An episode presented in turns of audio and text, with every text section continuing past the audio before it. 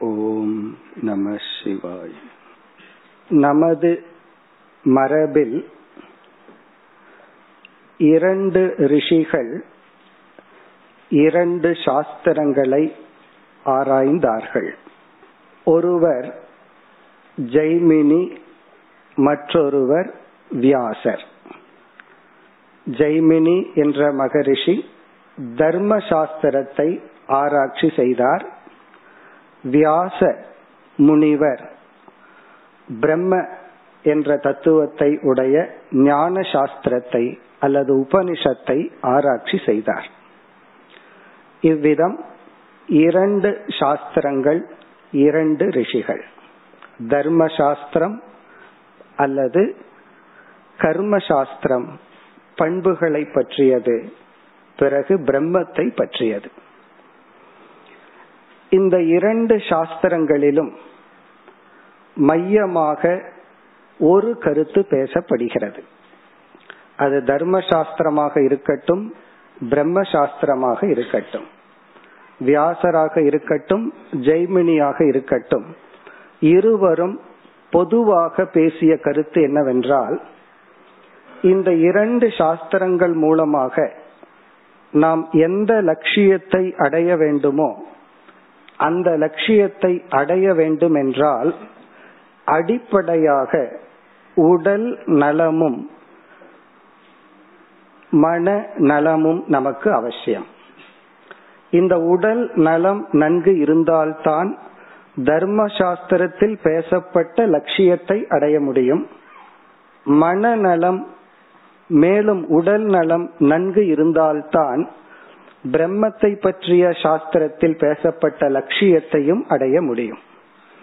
அதனாலதான் உபனிஷத் பிரார்த்தனையை பார்க்கும் பொழுது உடல் ஆரோக்கியமாக இருக்கட்டும் மனம் வாக்கில் நிலை பெறட்டும் என்று மன ஆரோக்கியத்தையும் உடல் ஆரோக்கியத்தையும் இரண்டு சாஸ்திரங்கள் இரண்டு ரிஷிகளும் வலியுறுத்துகிறார்கள்.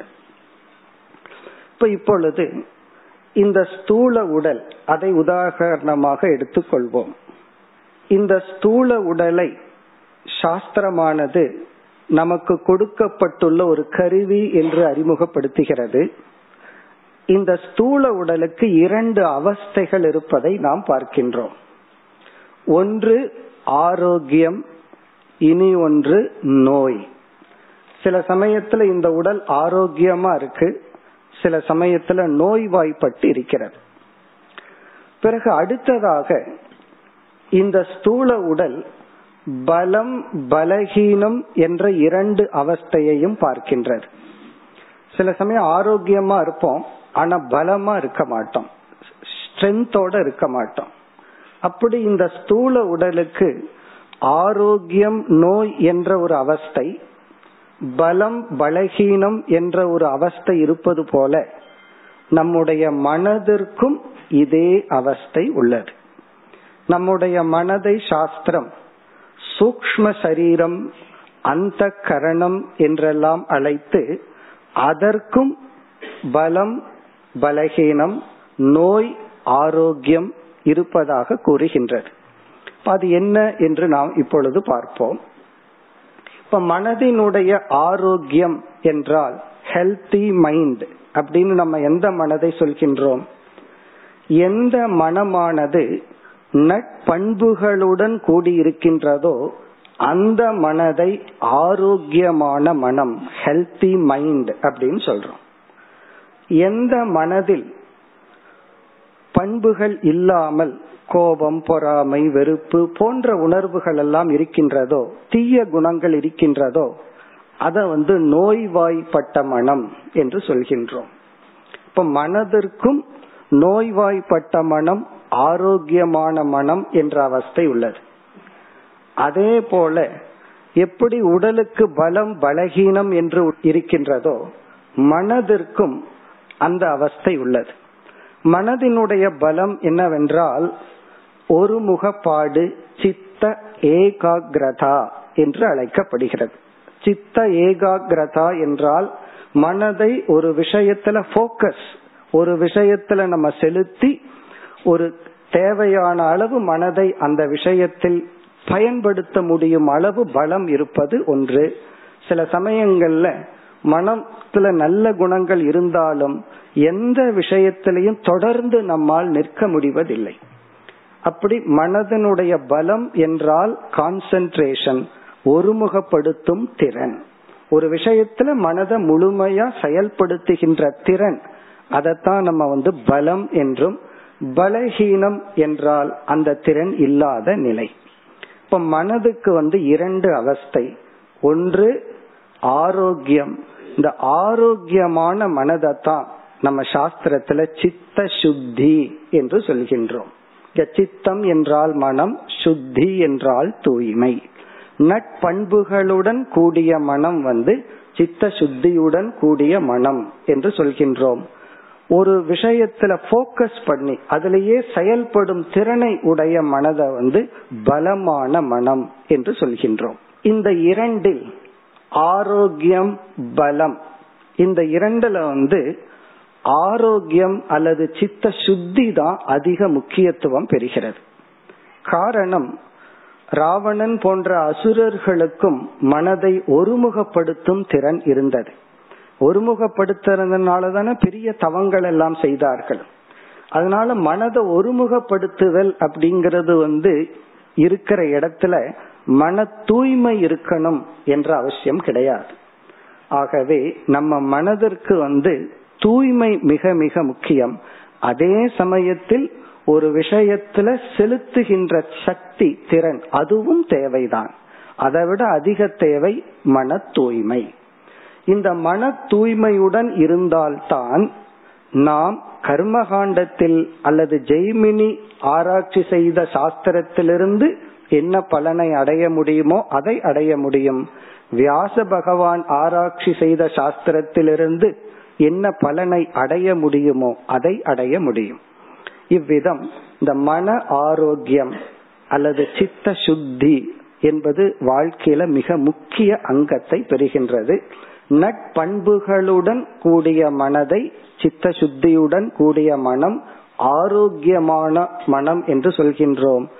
தீய குணத்துடன் கூடிய மனதை நோய்வாய்ப்பட்ட மனம் என்று கூறுகின்றோம். இப்ப நம்முடைய மனம் வந்து சில சமயம் நோய்வாய்ப்படுகிறது சில சமயம் ஆரோக்கியமாக இருக்கின்றது. பலம் பலகீனம் அதுவும் சில சமயம் வந்து செல்கின்றது. இப்ப இன்று நம்ம வந்து பார்க்கின்ற கருத்து வந்து இந்த நட்பண்புகளை குறித்தது. இத வந்து நம்ம சமஸ்கிருதத்துல குணம் என்று சொல்றோம். குணம்ங்கிற வார்த்தைக்கு எத்தனையோ அர்த்தம் இருக்கு. ஒரு அர்த்தம் வந்து நல்ல பண்புகள். இப்ப இது வந்து ஒரு பெரிய டாபிக் நமக்கு இருக்கிற இந்த குறுகிய காலத்துல உங்க மனதுல பதிவதற்காக மூன்றே மூன்று தலைப்பை எடுத்துக்கொண்டு ஒவ்வொரு தலைப்பிலும் மூன்று கருத்துக்களை மட்டும் இப்பொழுது நம்ம சிந்திக்க போறோம். இப்ப நம்ம த்ரீ டாபிக்ஸ் ஒவ்வொரு டாபிக் ஒவ்வொரு தலைப்பிலையும் மூன்று கருத்துக்கள். முதல் கருத்து என்னவென்றால் குண விபாக குண விபாகம் என்பது நம்முடைய முதல் தலைப்பு. விபாகம் என்றால் டிவிஷன் பிரிவுபட்டுள்ளது. சாஸ்திரங்கள் நட்பண்புகளை எல்லாம் எப்படி லிஸ்ட் பண்ணியிருக்கு எப்படி பிரித்துள்ளது அதுதான் நம்முடைய முதல் தலைப்பு.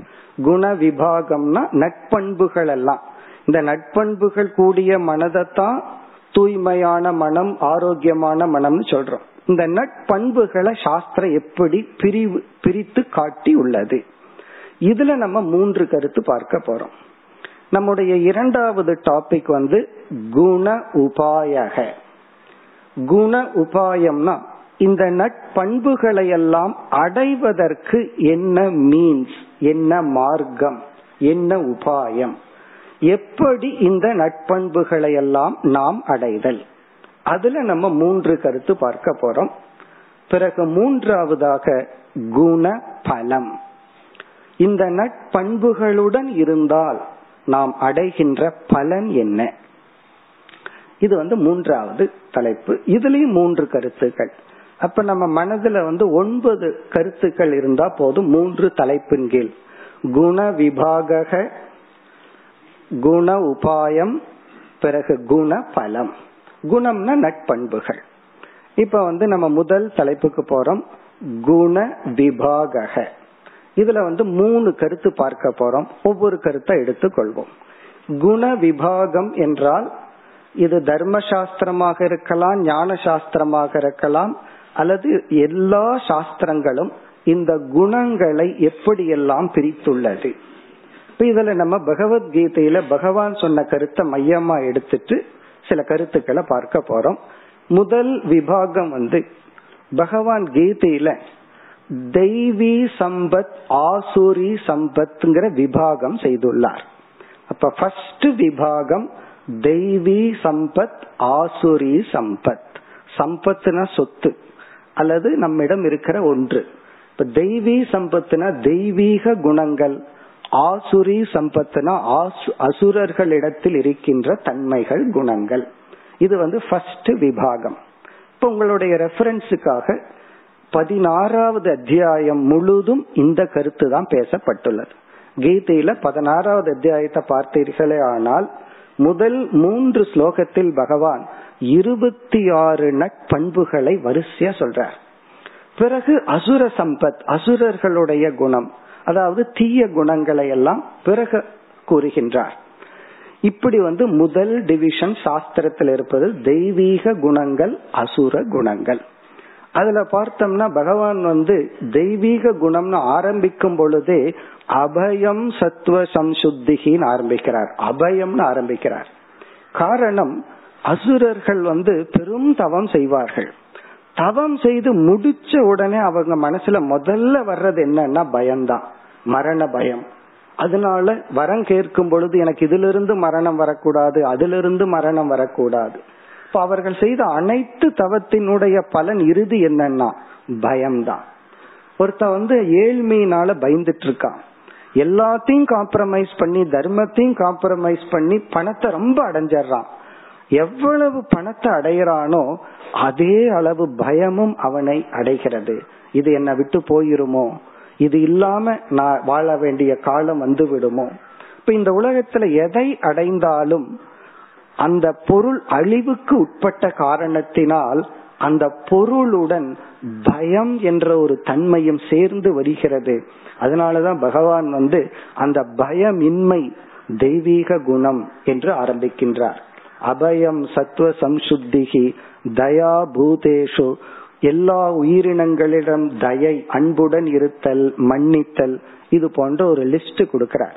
அப்ப நம்ம வந்து என்ன பண்ணணும்? உங்களுக்கு ஒரு ஹோம் ஒர்க்கை எடுத்துக்கணும்னா அந்த லிஸ்டை எல்லாம் பார்க்கணும். அதாவது பதினாறாவது அத்தியாயத்தில் இது கடினமானதல்ல டிரான்ஸ்லேஷன் பார்த்தாவே நமக்கு புரிந்துவிடும்.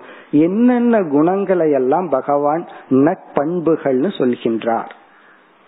பிறகு அதுக்கு அடுத்தது வந்து தம்போ தர்போ பிமானச்சன் என்று அசுரர்களுடைய அதாவது வந்து தீய குணம் நோய்வாய்ப்பட்ட மனம்னு சொல்றமே. என்னென்ன தன்மைகள் எண்ணங்கள் செயல்பாடுகள் நமக்குள் இருந்தா அது மனதுக்கு நோயை கொடுக்குமோ அப்படிப்பட்டத பகவான் லிஸ்ட் பண்ணி கடைசியில அத வந்து காம குரோத லோபகன்னு முடிக்கிறார். எல்லா அசுர குணங்களையும் தீய குணங்களையும் மூன்றுல பிரிச்சு இந்த மூன்று தான் நரகத்துக்கான பாதை. நரகத்துக்கு போகணும் உனக்கு வழி வேணும் அப்படின்னா காமம் குரோதம் லோபம்னு சொல்லி பகவான் தீய குணங்களை இந்த மூணுக்குள்ள அடக்குகின்றார். நீ எல்லாம் விளக்கிட்டு இப்படி சொல்ற இங்க காமம் அப்படிங்கிற வார்த்தையினுடைய பொருள் ஒரு பொருள் மீது நமக்கு ஆசை வருகிறது. அத தர்மத்துக்கு உட்பட்டு அடைந்தால் அது வந்து அசுர சம்பத் அல்ல. தர்மத்தை நம்ம காம்ப்ரமைஸ் பண்ணி தர்மத்தை விட்டு அந்த பொருளை அடையும் பொழுது அந்த ஆசைதான் அசுர குணம் அல்லது தீய குணம் ஆகின்றது. பிறகு இந்த ஆசையினுடைய விளைவு அந்த பொருள் நமக்கு கிடைச்சிட்டால் லோபம் ஆகுது அல்லது அது நமக்கு கிடைக்கவில்லை என்றால் குரோதம் ஆகின்றது அதற்கு யார் தடை செய்கிறார்களோ அவர்கள் மீது வெறுப்பு வருகிறது. இப்படி வந்து தெய்வீ சம்பத் ஆசுரி சம்பத் என்று கீதையில் பகவான் குணங்களை இவ்விதம் விபாகம் செய்துள்ளார். இனி இரண்டாவது விபாகம். விபாகத்துல நம்ம மூணு பார்க்க போறோம் சொன்னோம். ஒன்று வந்து தெய்வி சம்பத் ஆசுரி சம்பத். இரண்டாவது வந்து மீண்டும் கீதையிலேயே பகவான் குணங்களை எல்லாம் குணத்தின் அடிப்படையில் பிரிக்கின்றார். இந்த குணம் என்பது சத்துவம் ரஜஸ் தமஸ் என்று சத்துவ ரஜஸ் தமஸ்ங்கிற அடிப்படையில் பிரிவு. இப்ப இத என்ன சொல்லலாம்? சத்துவ ரஜஸ் தமஸ் விபாக இது வந்து இதெல்லாம் சத்துவ குணங்கள் இதெல்லாம் ரஜோ குணங்கள் இதெல்லாம் தமோ குணங்கள்னு சொல்லி பதினான்காவது அத்தியாயத்துல குணத்தை பற்றிய அடிப்படை ஞானத்தை கொடுத்து பதினேழாவது அத்தியாயத்தில் பகவான் குண விபாகம் செய்கின்றார். இந்த இடத்துல குண விபாகம்னா சத்துவாதி குண விபாகம். இப்ப இரண்டாவது டிவிஷன் என்ன என்றால் இப்ப முதல்ல வந்து நட்பண்புகள் என்ன தீய குணங்கள் என்ன எப்படி தெரிஞ்சுக்கிறது? பதினாறாவது அத்தியாயத்துக்கு போனோம்னா தெய்வீ சம்பத் ஆசுரி சம்பத் லிஸ்ட்ல தெரிஞ்சுக்கிறோம். பிறகு பதினாலு பதினேழு பதினெட்டாவது அத்தியாயத்துல சில ஸ்லோகங்கள். இதுல எல்லாம் பகவான் எப்படி பிரிக்கிறார்னா இதெல்லாம் சாத்விகமான குணத்தை உடையவர்களுடைய நடவடிக்கை.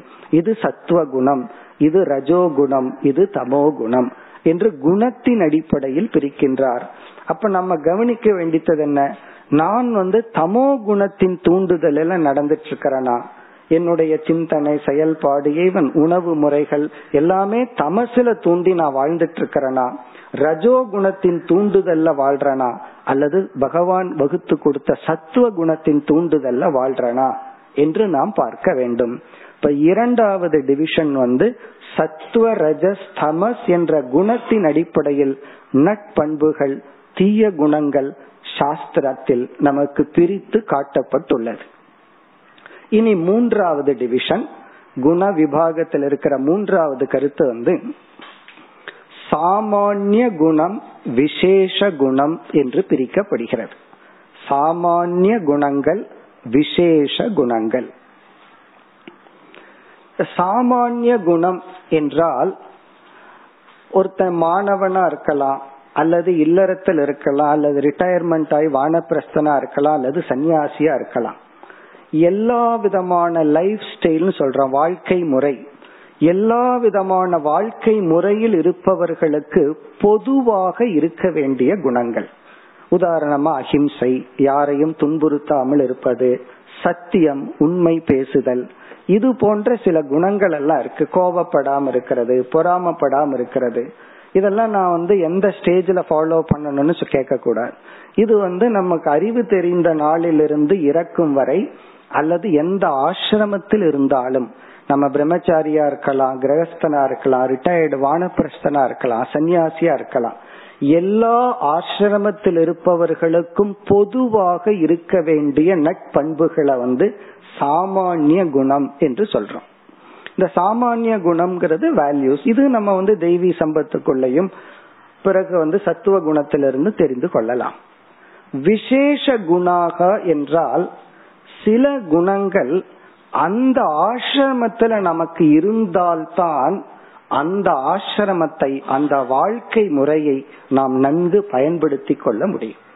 உதாரணமா சிலது பார்ப்போம். இப்போ ஒருத்தன் ஸ்டூடெண்ட் லைஃப பிரம்மச்சாரியா இருக்கான். இப்ப அவனுக்கு தானம்ங்கிற குணம் அவ்வளவு அவசியம் கிடையாது அந்த ஸ்டேஜ்ல ஒருத்தன் ஸ்டூடெண்ட் ஸ்டேஜ்ல நல்லா தாராளமா செலவு பண்றான்னா அது அவனுடைய பணத்தை செலவு பண்ணல அவங்க அப்பா பணத்தை தான் செலவு பண்றான். இப்ப அவனுக்கு தாராள குணம் இருக்கணுங்கிற அவசியம் இல்லை. அப்ப ஸ்டூடெண்ட் லைஃப்ல இருக்க வேண்டிய குணம் வந்து பணிவு. ஒரு ஸ்டூடெண்ட்டுக்கு பணிவுங்கிற குணம் இருந்தா தான் அவன் குரு கிட்ட இருந்து ஞானத்தை அடைய முடியும். பிறகு சில ஒழுக்கங்கள் எளிமை அதை விட முக்கியம் சோம்பலின்மை. சுறுசுறுப்பா இருக்கணும். அப்போ ஒரு ஸ்டூடெண்டினுடைய கேரக்டர் ஸ்டூடெண்ட்டுக்கு இருக்க வேண்டிய விசேஷ குணம் என்ன அப்படின்னு சொன்னா வினயம். பிறகு வந்து படிக்கிறதுல ஆர்வம். படிக்கிறதுல தான் இல்லை. இப்ப எல்லாமே படிச்சுட்டு அப்புறம் உடல்ல யார் வேலை செய்வது?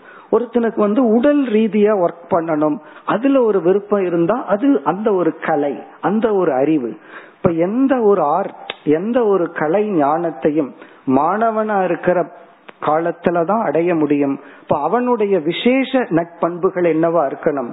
சோம்பல் இருக்கக்கூடாது குருமார்களை மதிக்கணும் பணிவு இருக்க வேண்டும். அறிவில் அல்லது எனி ஸ்கில் ஏதாவது ஒரு திறமையை வளர்த்தி கொள்வதில் ஆர்வம் இருக்க வேண்டும். குறிப்பா சோம்பல் இருக்கக்கூடாது. இதெல்லாம் என்னன்னா ஸ்டூடெண்டினுடைய விசேஷ குணங்கள்.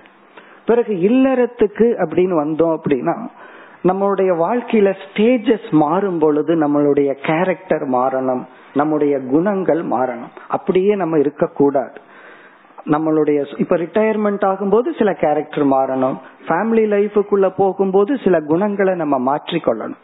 அப்படி இல்லறத்துல சாஸ்திரம் சொல்ற குணம் வந்து உனக்கு பணத்தை சம்பாதிக்கிறதுக்கு சாஸ்திர அனுமதி கொடுக்கின்றது. அதுல உனக்கு லோபம் வந்து விடக்கூடாது. ஆகவே யஜ்ஞதான தப கர்ம என்று இந்த தானம் தவம் யஜ்யம் இத வந்து விசேஷ குணம் இருக்க வேண்டிய குணமா சொல்லப்பட்டிருக்கு.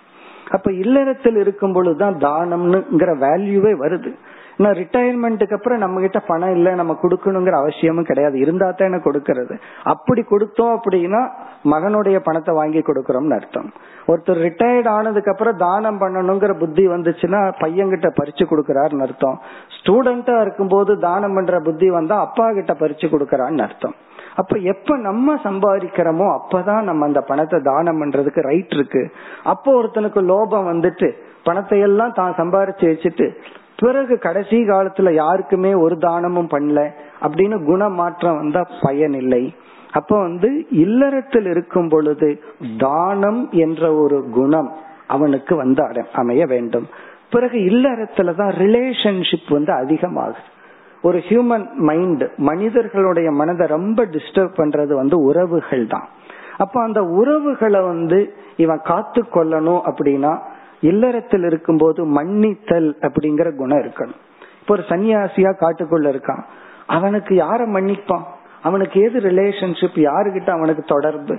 அதனால அந்த குணம் பெருசா இருக்கணுங்கிற அவசியம் இல்லை. அந்த கேரக்டர் அது இல்லறத்தில் இருந்தா தான் நம்ம உறவுகளை எல்லாம் நம்ம வந்து மெயின்டைன் பண்ணி உறவுகள்னால பக்குவத்தை அடைய முடியும். விட்டு கொடுத்தல் ஷேரிங் இதெல்லாம் இல்லறத்தில் இருக்க வேண்டிய விசேஷ குணங்கள். பிறகு ஒருத்தன் இல்லறத்திலிருந்து ரிட்டையர்மெண்ட்டுக்கு வர்றான். நம்ம வானப்பிரஸ்தாசிரமம்னு சொல்றோம். இப்ப அவர்களுக்கு சில கேரக்டர் மாறணும். நம்ம வந்து ஃபேமிலியா சம்பாரிச்சிட்டு இருக்கிற வரைக்கும் ஒரு குணத்தில் இருக்கலாம். பிறகு நமக்கு ரிட்டையர்மெண்ட்னு வந்த உடனே நம்ம எரியாமல் அந்த ஸ்டேஜுக்கு தகுந்த மாதிரி சில கேரக்டர் மாறணும். எந்த உறவுகளை மெயின்டைன் பண்ணிட்டு இருந்தோமோ அந்த உறவுகள்ல இருந்து விலக தெரிய வேண்டும். இல்லறத்தில் இருக்கும் போது போகல ஒரு ஃபங்க்ஷனுக்கு போகலினா அது தவறா இருக்கும். ரிட்டையர் ஆனதுக்கு அப்புறம் இவர் எதுக்கு இங்க வந்து சும்மா உட்கார்ந்துட்டு இருக்காருன்னு தான் கேட்பான். வீட்டுல இருக்க வேண்டியது தானே அப்ப எங்க நம்ம போக கூடாதோ அங்க நிறுத்துதல் பிறகு மௌனம் குறிப்பா மௌனம் பேசாம இருந்து பழகுதல். நம்ம இல்லறத்துல இருக்கும்போது பிசினஸ்ல இருக்கும்போது நம்ம பேச்சு தான் இன்வெஸ்ட்மெண்டா இருக்கலாம். பட் ரிட்டையர்மெண்ட் ஆனதுக்கு அப்புறம் நம்ம பேசாம இருந்து பழகணும். அப்ப வயது ஆகும் பொழுது நம்மைய விட வயதில் சிறியவர்கள் தான் நம்ம இடத்துல அதிகமா பேசணும். நாம குறைவா பேசணும். அப்பதான் ஒரு ரெஸ்பெக்ட் அந்த ஏஜுக்கே ஒரு ரெஸ்பெக்ட் இருக்கும். ஆனா நம்ம தலைகீழா பார்க்கிறோம். சின்னவன் பேசாம கேட்டுட்டு இருப்பான் பெரியவங்க பேசிக்கொண்டே இருப்பார்கள். அப்ப அங்க குண மாற்றம் நிகழவில்லை. அங்க விசேஷ குணத்தை அவர்கள் அடையவில்லை. அதனால ஏகாந்தம் தனிமை மௌனம் போன்றதெல்லாம் ரிட்டையர்மெண்ட்டுக்கு வரும் பொழுது அந்த குணமாற்றங்கள் தேவை. அதெல்லாம் விசேஷ குணங்கள்னு சொல்றோம். பிறகு சந்நியாசி. ஒருத்த சந்நியாச ஆசிரமத்துக்கு வரணும் அப்படின்னா சாஸ்திரம் வந்து ஒரே ஒரு குவாலிபிகேஷன் தான் சொல்கின்றது. வைராகியம் வைராகியம்ங்கிற ஒரு குவாலிபிகேஷன் இருந்தா அவன் வெற்றிகரமான சன்னியாசியா இருந்துடலாம் விவேகம் இல்லாட்டியும் பரவாயில்ல. காரணம் என்னன்னா விவேகம் இருந்தா அடுத்த லெவல் வைராகியம்ங்கிறது சந்நியாச ஆசிரமத்துக்கு இருக்க வேண்டிய ஒரு முக்கிய குணம். வைராகியம்னா உணவுல வைராகியம் விதவிதமான ஆடைகளை அடையணும். அணியணுங்கிற ஆசை இருக்கும். உறவுகள் பேசணும் பழகணும். இதுல இருந்தெல்லாம் அவனுக்கு ஒரு விரக்தி வர வேண்டும். இது ஒரு பக்குவ மனநிலையிலிருந்து விரக்தி வந்தால் அந்த விரக்தி தான் அவனுடைய விசேஷ குணங்கள். இவ்விதம் நம்முடைய லைஃப் ஸ்டைல் சொல்றோம். வாழ்க்கை முறை. அந்த வாழ்க்கை முறையின் அடிப்படையில சில குணங்கள் எல்லாம் எல்லா ஆசிரமத்தில் எல்லா லைஃப் ஸ்டைலுக்கும் பொதுவா இருக்கும். சில நட்பண்புகள் எல்லாம் அந்தந்த ஸ்டேஜ்ல நமக்கு கிடைச்சா அதுதான் பிளெஸிங் ஒரு ஸ்டூடெண்டா இருக்கும்போது நமக்கு பணிவுங்கிற குணத்தை பகவான் கொடுத்திருந்தார்னா பகவான் நம்ம பிளஸ் பண்ணிட்டார்னு அர்த்தம். இல்லறத்தில் இருக்கும்போது ஷேரிங் மன்னித்தல் தானம்ங்கிற குணத்தை பகவான் கொடுத்துட்டார்னா அந்த ஆசிரமமே அழகானது. ரிட்டையர்மெண்ட் வந்து பிளஸ்ஸிங்னு சொல்லுவார்கள். எப்பொழுதுனா நம்ம தனிமையிலும் மௌனமாகவும் தவமும் செய்ய முடிந்தால். இப்படி குண விபாகங்கிற இதுல நம்ம மூன்று கருத்துக்களை பார்த்தோம். இதெல்லாம் நம்மளே நம்ம பின்னாடி போய் குணங்களை எல்லாம் தெரிந்து கொள்வதற்கான வாய்ப்பு. அப்ப நம்ம கீதையில பதினாறாவது அத்தியாயத்துல போய் எது தெய்வீக குணம் எது அசுர குணம்னு தெரிஞ்சுக்கிறோம். மீண்டும் நம்ம கீதையிலிருந்து எது சாத்விகமான உணவு எது சாத்விகமான தானம் எது சாத்விகமான தவம் எது சாத்விகமான பூஜை எது சாத்விகமான தேவதைகள் இதெல்லாம் தெரிஞ்சுக்கணும். ஏன்னா பேய் பிசாசையும் கும்பிடலாம். அதுவும் ராஜசமான தாமசமான தேவதைகள். இப்ப நாம யார வழிபடணும்? நம்முடைய வழிபாட்டு முறை. பிறகு பகவான் ஸ்ரத்தை அப்படி பிரிக்கிறார்.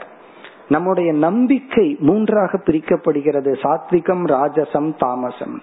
இப்ப எந்த நம்பிக்கை வந்து நமக்கும் சமுதாயத்துக்கும் நன்மையை கொடுக்குமோ அந்த நம்பிக்கை சாத்விகம்னு சொல்றோம். எந்த நம்பிக்கை வந்து நமக்கும் சமுதாயத்துக்கும் தீயதை கொடுக்குமோ அது ராஜசம் தாமசம். இப்படி அந்த ஃபெய்த்தையே பகவான் பிரிக்கிறார். இப்படி வந்து குணத்தின் அடிப்படையில் நம்ம வந்து நட்பண்புகள் என்ன தீய குணங்கள் என்ன என்று புரிந்து கொள்ள வேண்டும். பிறகு சாமானிய விசேஷ குணங்கள் இதன் அடிப்படையிலும் நட்பண்புகள் என்ன என்று நாம் புரிந்து கொள்ள வேண்டும். இப்ப இத்துடன் நம்ம முதல் தலைப்பை நிறைவு செய்கின்றோம். குண விபாக குணங்கள் எப்படி சாஸ்திரத்தில் பிரிக்கப்பட்டுள்ளது. அதில் தெய்வீ சம்பத் ஆசுரிய சம்பத் பிறகு இரண்டாவதாக சத்துவ ரஜஸ்தமோ குணங்கள் பிறகு மூன்றாவதாக சாமானிய விசேஷ குணங்கள். இனி நம்முடைய அடுத்த தலைப்புக்கு செல்லலாம். அடுத்த தலைப்பு வந்து குண உபாயக. உபாயம் என்றால் மீன்ஸ் மார்க்கம் வழி எப்படி இந்த குணங்களை எல்லாம் அடைதல்? நட்பண்புகளினுடைய லிஸ்ட் எக்கச்சக்கமா இருக்கு. தீய குணங்களினுடைய லிஸ்ட் எக்கச்சக்கமா இருக்கு.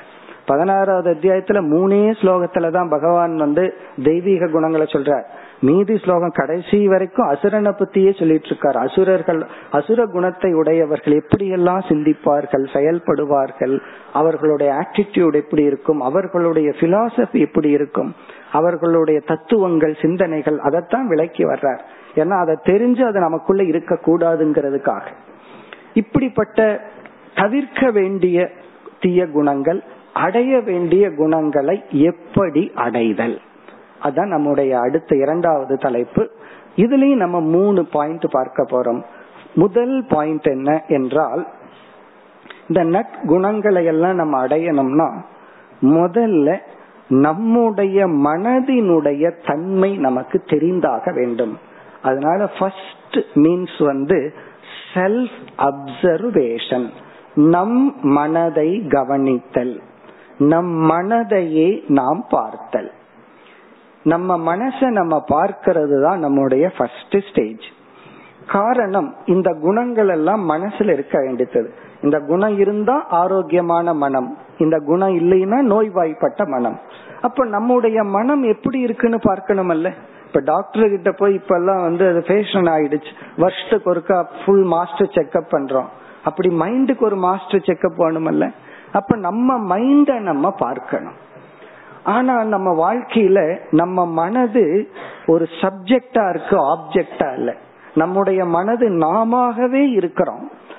அதனால நம்ம மனசே நமக்கு தெரியல. இப்ப ஒரு ஸ்பெக்ஸ் போட்டிருக்கார். அவர்கிட்ட ஒரு கேள்வி கேட்கிற உங்களுடைய கண் முதலில் எதை பார்க்கிறதுன்னு கேட்டா அவர் எதையாவது பொருளை சொல்லுவாரே தவிர கண்ணாடிய சொல்ல மாட்டார். கண்ணாடியை தானே கண்ணு முதல்ல பாக்குது காரணம் என்ன? அந்த கண்ணாடி கண்ணனுடைய பார்ட் ஆயிடுச்சு. அதே போல மனம் நம்முடைய அங்கமானதுனால மனதின் மூலமா உலகத்தை பார்த்துட்டு இருக்கோம் நம்ம மனதை நம்ம பார்க்கவே இல்லை. அதனாலதான் நம்ம மனதினுடைய தன்மை மற்றவர்களுக்கு நல்லா தெரியுது. சில சமயம் நம்ம நமக்கே தெரிவதில்லை. எத்தனையோ வார்த்தைகள் நம்ம பயன்படுத்தி இருக்கோம் எவ்வளவோ பேர் ஹர்ட் ஆயிருப்பாங்க. அவங்களுக்கு தெரியுது நமக்கு தெரியாது. காரணம் நம்முடைய மனம் நமக்கு ஒரு சப்ஜெக்டா சப்ஜெக்ட்னா நாம இருக்கிறோம். நாம் பார்க்கப்படும் பொருளாக இல்லை. அப்ப ஃபர்ஸ்ட் உபாயம் என்னன்னா நம் மனதை நாம் கவனித்தல். நம்ம மனதையே நம்ம அப்சர்வ் பண்ணோம்னா தான் நம்ம மனதுல உள்ள நற்குணங்கள் என்ன? நமக்குள்ள இருக்கிற பலகீனங்கள் என்ன? தீய குணங்கள் என்னன்னு புரியும். எப்படி இந்த ஸ்தூல உடல்ல எத்தனையோ ஸ்கேனுக்குள்ள எல்லாம் அனுப்பி பாக்கிறோம் இல்லையா? அதே போல நம்ம மனதை நாம் கவனித்தல். இந்த தியான பயிற்சியில ஃபர்ஸ்ட் பயிற்சியே இதுவா தான் இருக்கும். என்ன பயிற்சினா கண்ணை மூடி உட்கார்ந்து எதையும் தியானிக்காம பேசாம இருந்தாவே என்ன ஆகும் நம்ம மனசு நமக்கு ஆப்ஜெக்ட் ஆயிரும். ஏன்னா கண்ணை திறக்கும் போது கண்ணு வழியா மனசு போயிருது காதை யூஸ் பண்ணும்போது காது வழியா மனசு போயிருது ஐந்து புலன்கள் வழியா மனசு வெளியே ஓடிடுது. நம்ம கிட்ட இல்ல நம்ம மனசை நம்ம பார்க்கல. சரி இது இது எது இல்லைன்னா கற்பனை மூலமா போயிருது சித்தத்துல போய் மனசு வெளியே போயிருது அல்லது பிளானிங் ஃபியூச்சர் பிளானிங்ல மனசு போயிருது அப்ப எப்ப நமக்கு மனசை நம்ம பார்த்திருக்கிறோம்? இப்ப நம்மளுடைய முதல் சாதனை சற்று தனிமையை எடுத்துக்கொண்டு நம்முடைய மனதை கவனித்தல். நம்முடைய நடவடிக்கைகள் நம்முடைய குணம் நம்முடைய பலம் என்ன நம்முடைய பலகீனம் என்ன என்று கண்டு கொள்ளுதல். மற்றவங்களுக்கு தெரியறத விட அது நமக்கு தெரிஞ்சாதான் அட்வான்டேஜ் மற்றவங்களுக்கு தெரிஞ்சா அது ஏளனம். நல்ல குணம் இருந்தா புகழ்ந்துட்டு போவாங்க தீய குணம் இருந்தா இகழ்ந்துட்டு போவார்கள். அது மற்றவங்களுக்கு நம்மிடம் இருக்கின்ற நற்குணங்களும் தீய குணங்களும் புகழ்ச்சிக்கும் இகழ்ச்சிக்கும் நமக்கு தெரிஞ்சாதான் நாம் சாதகன் ஆக முடியும். அதனால நம்ம என்ன பண்ணணும்? அவ்வப்பொழுது ஒரு தனிமையான நேரத்தை எடுத்துக்கொண்டு நம்மையே நாம் சிந்திச்சு இப்பொழுது நான் எந்த சூழ்நிலையில கோவப்படுறேன்? எனக்கு எவ்வளவு தூரம் பொறாமை இருக்கு? என்னுடைய பலம் என்ன? என்னுடைய பலகீனம் என்ன? இத தெரிஞ்சோம்னா தான் எனக்கு இது பலகீனம்னா அந்த இடத்துல இருந்து நம்ம விலகி கொள்ள முடியும். இது எனக்கு பலம்னு தெரிஞ்சாதான் நம்ம செயல்பட முடியும். எனக்கு இந்த ஸ்ட்ரென்த் இருக்குன்னு தெரிஞ்சா நம்ம ஒர்க் பண்ணலாம். எனக்கு இது பலகீனம் தெரிஞ்சா நம்ம விலகி கொள்ளலாம். அப்ப முதல் உபாயம் செல்ஃப் அப்சர்வேஷன் நம்மை நாம் கவனித்தல். இப்படி நம்ம கவனிக்கும் பொழுது நம்முடைய மனம் நமக்கு தெளிவாக தெரிந்துவிடும். ஒரு பழமொழி சொல்வார்கள் பகைவனை வெல்ல வேண்டும் என்றால் பகைவனுடைய இடத்தை கண்டுபிடிப்பது பாதி வெற்றி என்று சொல்வார்கள். அப்படி நமக்குள் இருக்கிற பகைவன் யாருன்னு கண்டுபிடிச்சிட்டாவே அது பாதி வெற்றி. அதனாலதான் தியானம் எல்லாம் பண்ணா ஆரம்பத்துல முதல்ல நம்ம மேலேயே நமக்கு கோபம் வெறுப்பும் வரும். இப்படியா நான் இருக்கேன்? இதுவா என்னுடைய லட்சணம்? எப்படி முகத்தை கண்ணாடியில பாக்கிறது போல தனிமையிலையும் தியானத்திலும் ஆரம்ப காலத்தில் நம்முடைய மனம் நம் முன் வந்து நிற்கும். அதை கவனிப்பது ஃபர்ஸ்ட் ஸ்டேஜ் இரண்டாவது சாதனை நான் ஜஸ்டிபிகேஷன் நியாயப்படுத்தாத ஒரு குணம். இந்த குணம் தான் மற்ற குணத்துக்கு ஆதார். நியாயப்படுத்துதல் அப்படின்னு சொன்னா நம்மிடத்துல எவ்வளவு பலகீனம் இருந்தாலும் நம்ம அறியாமல் அது சரி இந்த காரணத்தினால அது சரி என்று நியாயப்படுத்தி கொண்டே இருக்கிறோம். யாராவது நம்ம பற்றி தவறா ஒண்ணு சொன்னா உடனே ஃபர்ஸ்ட் நம்மளுடைய ரியாக்ஷன் என்ன? ஜஸ்டிபிகேஷன் நியாயப்படுத்துது இல்ல இதனாலதான் நான் இப்படி பண்ணேன். யாராவது நம்ம புகழ்ந்தா அப்படியே மெய்மறந்து கேட்டுட்டு இருப்போம் யாராவது நம்முடைய பலகீனத்தை சொன்னா உடனே உள்ள ஒரு ஆங்கர் ஒரு ரெசிஸ்டன்ஸ் அவங்க மிகைப்படுத்தி சொல்லி இருக்கலாம் அது வேற விஷயம். ஆனா நம்ம மனசுல வர்றது என்னன்னா ஜஸ்டிபிகேஷன் நியாயப்படுத்துதல். இந்த நியாயப்படுத்துற குணம் இருக்கிற வரைக்கும் நமக்குள் குண மாற்றம் நிகழவே நிகழாது. நம்ம என்ன பண்ணிட்டு இருப்போம்? நம்மையே ஜஸ்டிஃபை பண்ணிட்டு வர்ற கஷ்டத்துக்கெல்லாம் என்னுடைய சிக் மைண்ட்னாலதான் நான் கஷ்டப்படுறேன். நோய்வாய்ப்பட்ட மனசுனாலதான் கஷ்டப்படுறேன்னு தெரியாம சூழ்நிலைகளையும் மனிதர்களையும் மாற்றிக்கொண்டே இருப்போம். ஏன்னா இதுதான் கஷ்டத்துக்கு காரணம். இவன் தான் எனக்கு கஷ்டத்துக்கு காரணம். அவனுடைய வார்த்தை தான் கஷ்டத்துக்கு காரணம்னு சொல்லுவேமே தவிர அதை எடுத்துக்கிற என்னுடைய மனப்பக்குவம் இன்மை அப்படிங்கறத நம்ம யோசிக்கவே மாட்டோம். ஏன்னா இந்த ஜஸ்டிபிகேஷன்ங்கிறது நேச்சுரலா இயற்கையா இருக்கு. சில சமயங்கள்ல மூணு வயசு நாலு வயசு குழந்தைகள்லயே இது ஆரம்பிக்கிறத நம்ம பார்க்கிறோம். அப்ப இது சிறு வயதிலிருந்தே நியாயப்படுத்தி பழகி இருக்கோம் அதுக்கு ஒரு காரணம் இருக்கு சைக்கலாஜிக்கலா அது என்ன காரணம்னா I want to be a complete person நான் முழுமையானவன் அப்படிங்கிற அரிஜி உள்ள இருக்கிறதுனாலதான் யாரோ ஒருத்தர் என்ன முழுமை இல்லைன்னு சொல்லும் போது என்னால ஏற்றுக்கொள்ள முடியவில்லை. அப்படி வந்து இரண்டாவது பல சாதனை நியாயப்படுத்தாமல் இருத்தல். அல்லது வேற லாங்குவேஜ்ல சொல்லணும்னா அக்செப்டன்ஸ் ஏற்றுக்கொள்ளுதல். என்னுடைய குணங்கள் என்னுடைய தீய நடவடிக்கைகள் சிந்தனைகளை நான் ஃபர்ஸ்ட் ஏற்றுக்கொள்கின்றேன். ஃபர்ஸ்ட் நம்ம அதை அக்செப்ட் பண்ணணும். முதல்ல வந்து கண்டுபிடிக்கணும். இரண்டாவது வந்து அதை வந்து வேலிடேட் பண்ணணும். தீய குணத்தை தீய குணம்னு ஒத்துக்கணும். நல்ல குணத்தை நல்ல குணம்னு ஏற்றுக்கொள்ள வேண்டும். இனி மூன்றாவது தான் ரொம்ப முக்கியம். எவ்வளவு படிச்சாலும் எவ்வளவு தனிமையில போனாலும் எவ்வளவு சிந்திச்சாலும் குண ஒரு வெறும் அறிவுனால வந்து விடாது. மூன்றாவது சாதனத்தை வந்து நம்ம பிரயத்தனம் என்று சொல்றோம். பிரயத்தனம் என்றால் அந்த தீய குணத்தை நீக்க அதற்குரிய முயற்சியை எடுக்க வேண்டும். நம்ம தவறான முயற்சியை எவ்வளவு நாள் எடுத்துட்டு இருந்தாலும் அது அவ்வளவு சுலபமா போகாது. ஒவ்வொன்னுக்கும் ரைட் மீன்ஸ் இருக்கு ரைட் இன்ஸ்ட்ருமெண்ட் இருக்கு. அதை பயன்படுத்தினா அதை குயிக்கா அதை அடைஞ்சிடலாம். நம்ம ராங் இன்ஸ்ட்ருமெண்ட் ராங் மீன்ஸ பயன்படுத்தும் பொழுது அதிக காலாகும் ஆகும் அல்லது நடக்காமையே போகலாம். இப்ப மூணாவது நம்ம புரிஞ்சுக்க வேண்டிய விஷயம் பிரயத்தனம் என்றால் சரியான முயற்சி. ஒரு தீய குணம் நம்ம கிட்ட இருக்கு. உதாரணமா நான் ஷேரிங் லோபம். நம்ம கிட்ட பணம் வந்தா கொடுக்கற மனசு நமக்கு இல்லை அப்படின்னா உடனே நம்ம என்ன பண்ணணும்? கொடுத்து பழக வேண்டும். கொடுத்து அதுல ஒரு மகிழ்ச்சி வரணும். அது கொடுக்கறதுனால ஒரு சந்தோஷம் நமக்கு வர வேண்டும். அதை நாம் பயிற்சி செய்ய வேண்டும். அப்படி பிரயத்தனம் என்றால் இந்த ரெண்டுக்கு அப்புறம் அப்படியே நின்று விடக்கூடாது என்ன நான் அப்சர்வ் பண்ணிட்டேன்? நோ ஜஸ்டிபிகேஷன் சில பேர் வந்து சில தீய குணங்களை ஒத்து இருக்கிறதே பெரிய குணம்னு நினைச்சிட்டு நான் தான் ஒத்துட்டனே அப்படின்ட்டே இருப்பார்கள். அது உயர்ந்தது தான் அதுக்கு அடுத்தது என்ன? அது தொடரக்கூடாது. ஏன்னா தீய குணம் என்பது நோய்வாய்ப்பட்ட மனம்னு பார்த்திருக்கோம். எத்தனையோ உபாயங்கள் இருக்கு. இப்ப நம்ம மனதுல பதிய வைத்துக் கொள்வதற்காக நம்ம மூணு பார்த்தோம். ஒன்று நம்மை கவனித்தல். இரண்டாவது நியாயப்படுத்தாமை. மூன்றாவது உரிய முயற்சி. எந்த குணமாற்றமும் நம்மளுடைய கேரக்டர் அப்படியே ஜஸ்ட் லைக் தட் மாறிறார் ஏஜ் வேணா மாறிட்டு போகும். உடல்ல வர்ற மாற்றத்துக்கு நம்ம ஒண்ணும் பண்ண வேண்டாம். நம்ம சாப்பிட்டோம் ஜீர்ணிக்கிறதுக்கு என்ன பண்றோம்? பேசாம இருந்தா ஜீர்ணிச்சிருது. ஆனா ஸ்தூல மாற்றங்கள் இயற்கையால நடக்கும். சூக்மமான சரீரத்துல வர்ற மாற்றம் முயற்சியினால் தான் நடக்கும். அப்ப நம்ம புரிஞ்சுக்க வேண்டியது என்னன்னா உரிய முயற்சியை நாம் மேற்கொள்ள வேண்டும். அந்த உரிய முயற்சி என்னன்னா யாராவது நம்மளுடைய பலகீனத்தை சொன்னா கவனமாக கேட்க வேண்டும். பிறகு வந்து அதை நீக்குவதற்கு என்ன உபாயம்னு நம்ம உபாயத்தை தேடி அவரவர்கள் அந்தந்த காலத்தில் இருக்கிற பலகீனத்தை நீக்க செயல்பட வேண்டும். இது வந்து இரண்டாவது தலைப்பு. இப்ப இரண்டாவது தலைப்பையும் நம்ம நிறைவு செய்யறோம். இப்ப முதல் தலைப்பு வந்து குண விபாகம்னு அதுல மூணு கருத்து பார்த்தோம். இரண்டாவது தலைப்பு வந்து குண உபாயம். ரொம்ப உபாயங்கள் இருக்கு.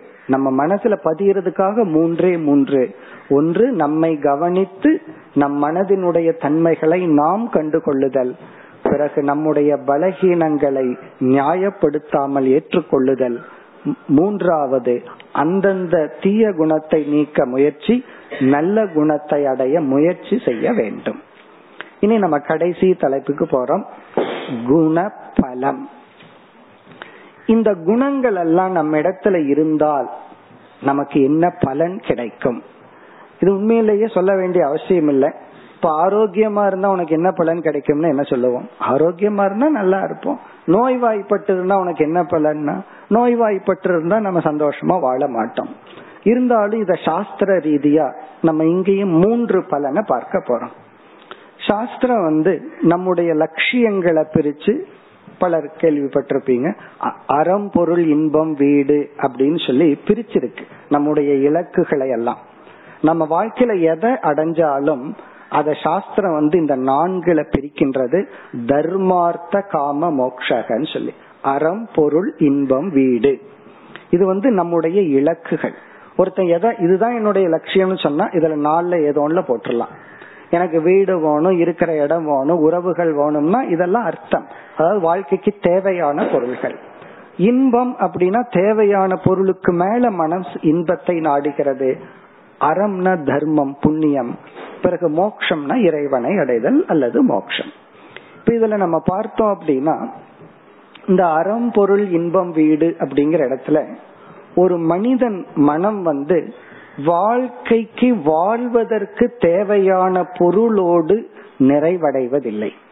அப்படி நிறைவடைகிறதா இருந்தா நம்ம ஏதாவது தப்பு பண்ணிட்டு ஜெயிலுக்கு போயிடலாம். காரணம் என்ன? அங்க வந்து கடங்காரன் தொல்லை கிடையாது சாப்பாடு கிடைச்சிருது அப்புறம் போர் அடிக்காம இருக்கிறதுக்கு ஒரு வேலை கொடுத்துட்றாங்க உடை இருக்கு சந்தோஷமா இருக்க வேண்டியது பிறகு ஏன் அதை சிறைச்சாலைன்னு சொல்றோம்? இந்த வாழ்க்கைக்கு தேவையான அடிப்படை பொருளினால் மட்டும் மனது மகிழ்ச்சி அடையாது. முதல்ல அதைத்தான் நாடும். ஒருத்தன் பசியா இருந்தான்னா உடனே உணவை நாடும். உணவு கிடைச்ச உடனே டேஸ்டா என்ன உணவு கிடைக்கும்? முதல்ல உடைய நாடும். பிறகு அதுல அலங்காரத்தை அதுல வந்து டிசைன நாடும்.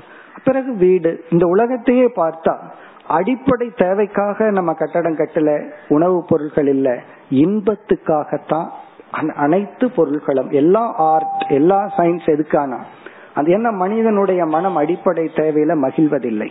அப்ப இன்பம் அப்படிங்கிறது வந்து ஒரு தேவையாக மனிதனுடைய இலக்காக இருக்கின்றது. இப்ப தர்ம சாஸ்திரம் அப்படின்னு ஒரு சாஸ்திரம் அதைத்தான் ஜெய்மினி மகரிஷி ஆராய்ச்சி செய்தார். இப்ப அந்த ஆராய்ச்சியினுடைய இறுதியில் என்ன சொல்றார்?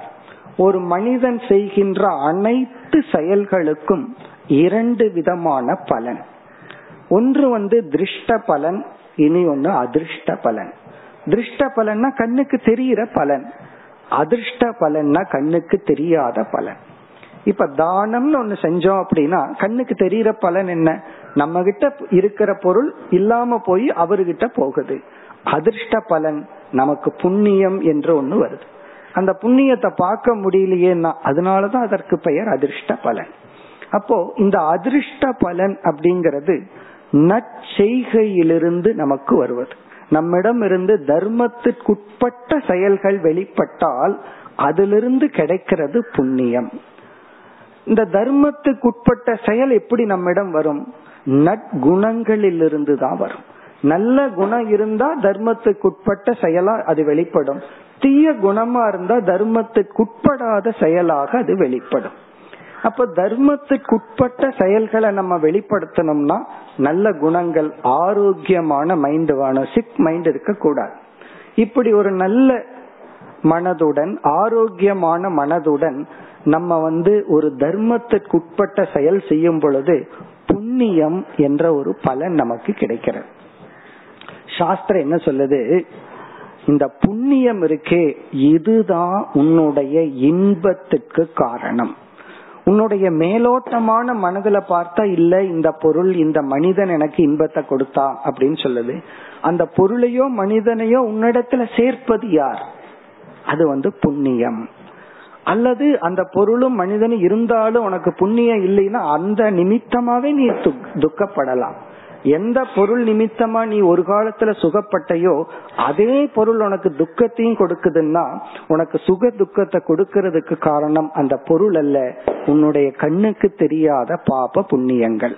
அப்போ நட்பண்புகளுடன் நாம் இருந்தால் நல்ல குணத்துடன் இருந்தால் அது நம்மை தர்மத்துக்குட்பட்ட செயலில் ஈடுபடுத்தி நமக்கு புண்ணியம் என்ற ஒரு பலனை உருவாக்கி இன்பம் என்ற ஒரு பலனை தருகின்றது.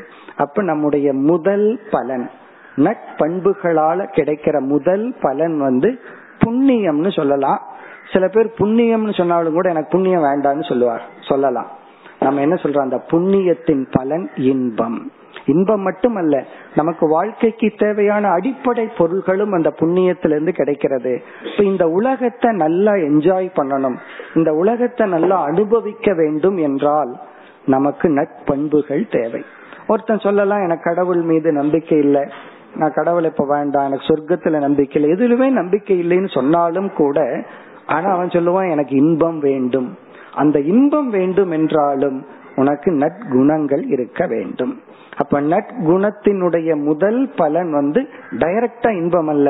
இந்த நற்குணங்கள் எல்லாம் இப்ப தானம் தயை கருணை பிறகு வந்து மன்னித்தல் இது போன்ற நற்குணங்கள் எல்லாம் நம்மை தர்ம தர்மவானாக செயல்படுத்தி அதன் பலனாக நமக்கு புண்ணியத்தை கொடுத்து அதன் பலனாக நமக்கு இன்பம் இந்த உலகத்தை நன்கு அனுபவிக்க காரணம் ஆகிறது இது வந்து ஆன்மீகத்துக்குள்ள வந்தவர்களுக்கும் வராதவர்களுக்கும் எல்லாத்துக்கும் பொதுவானது.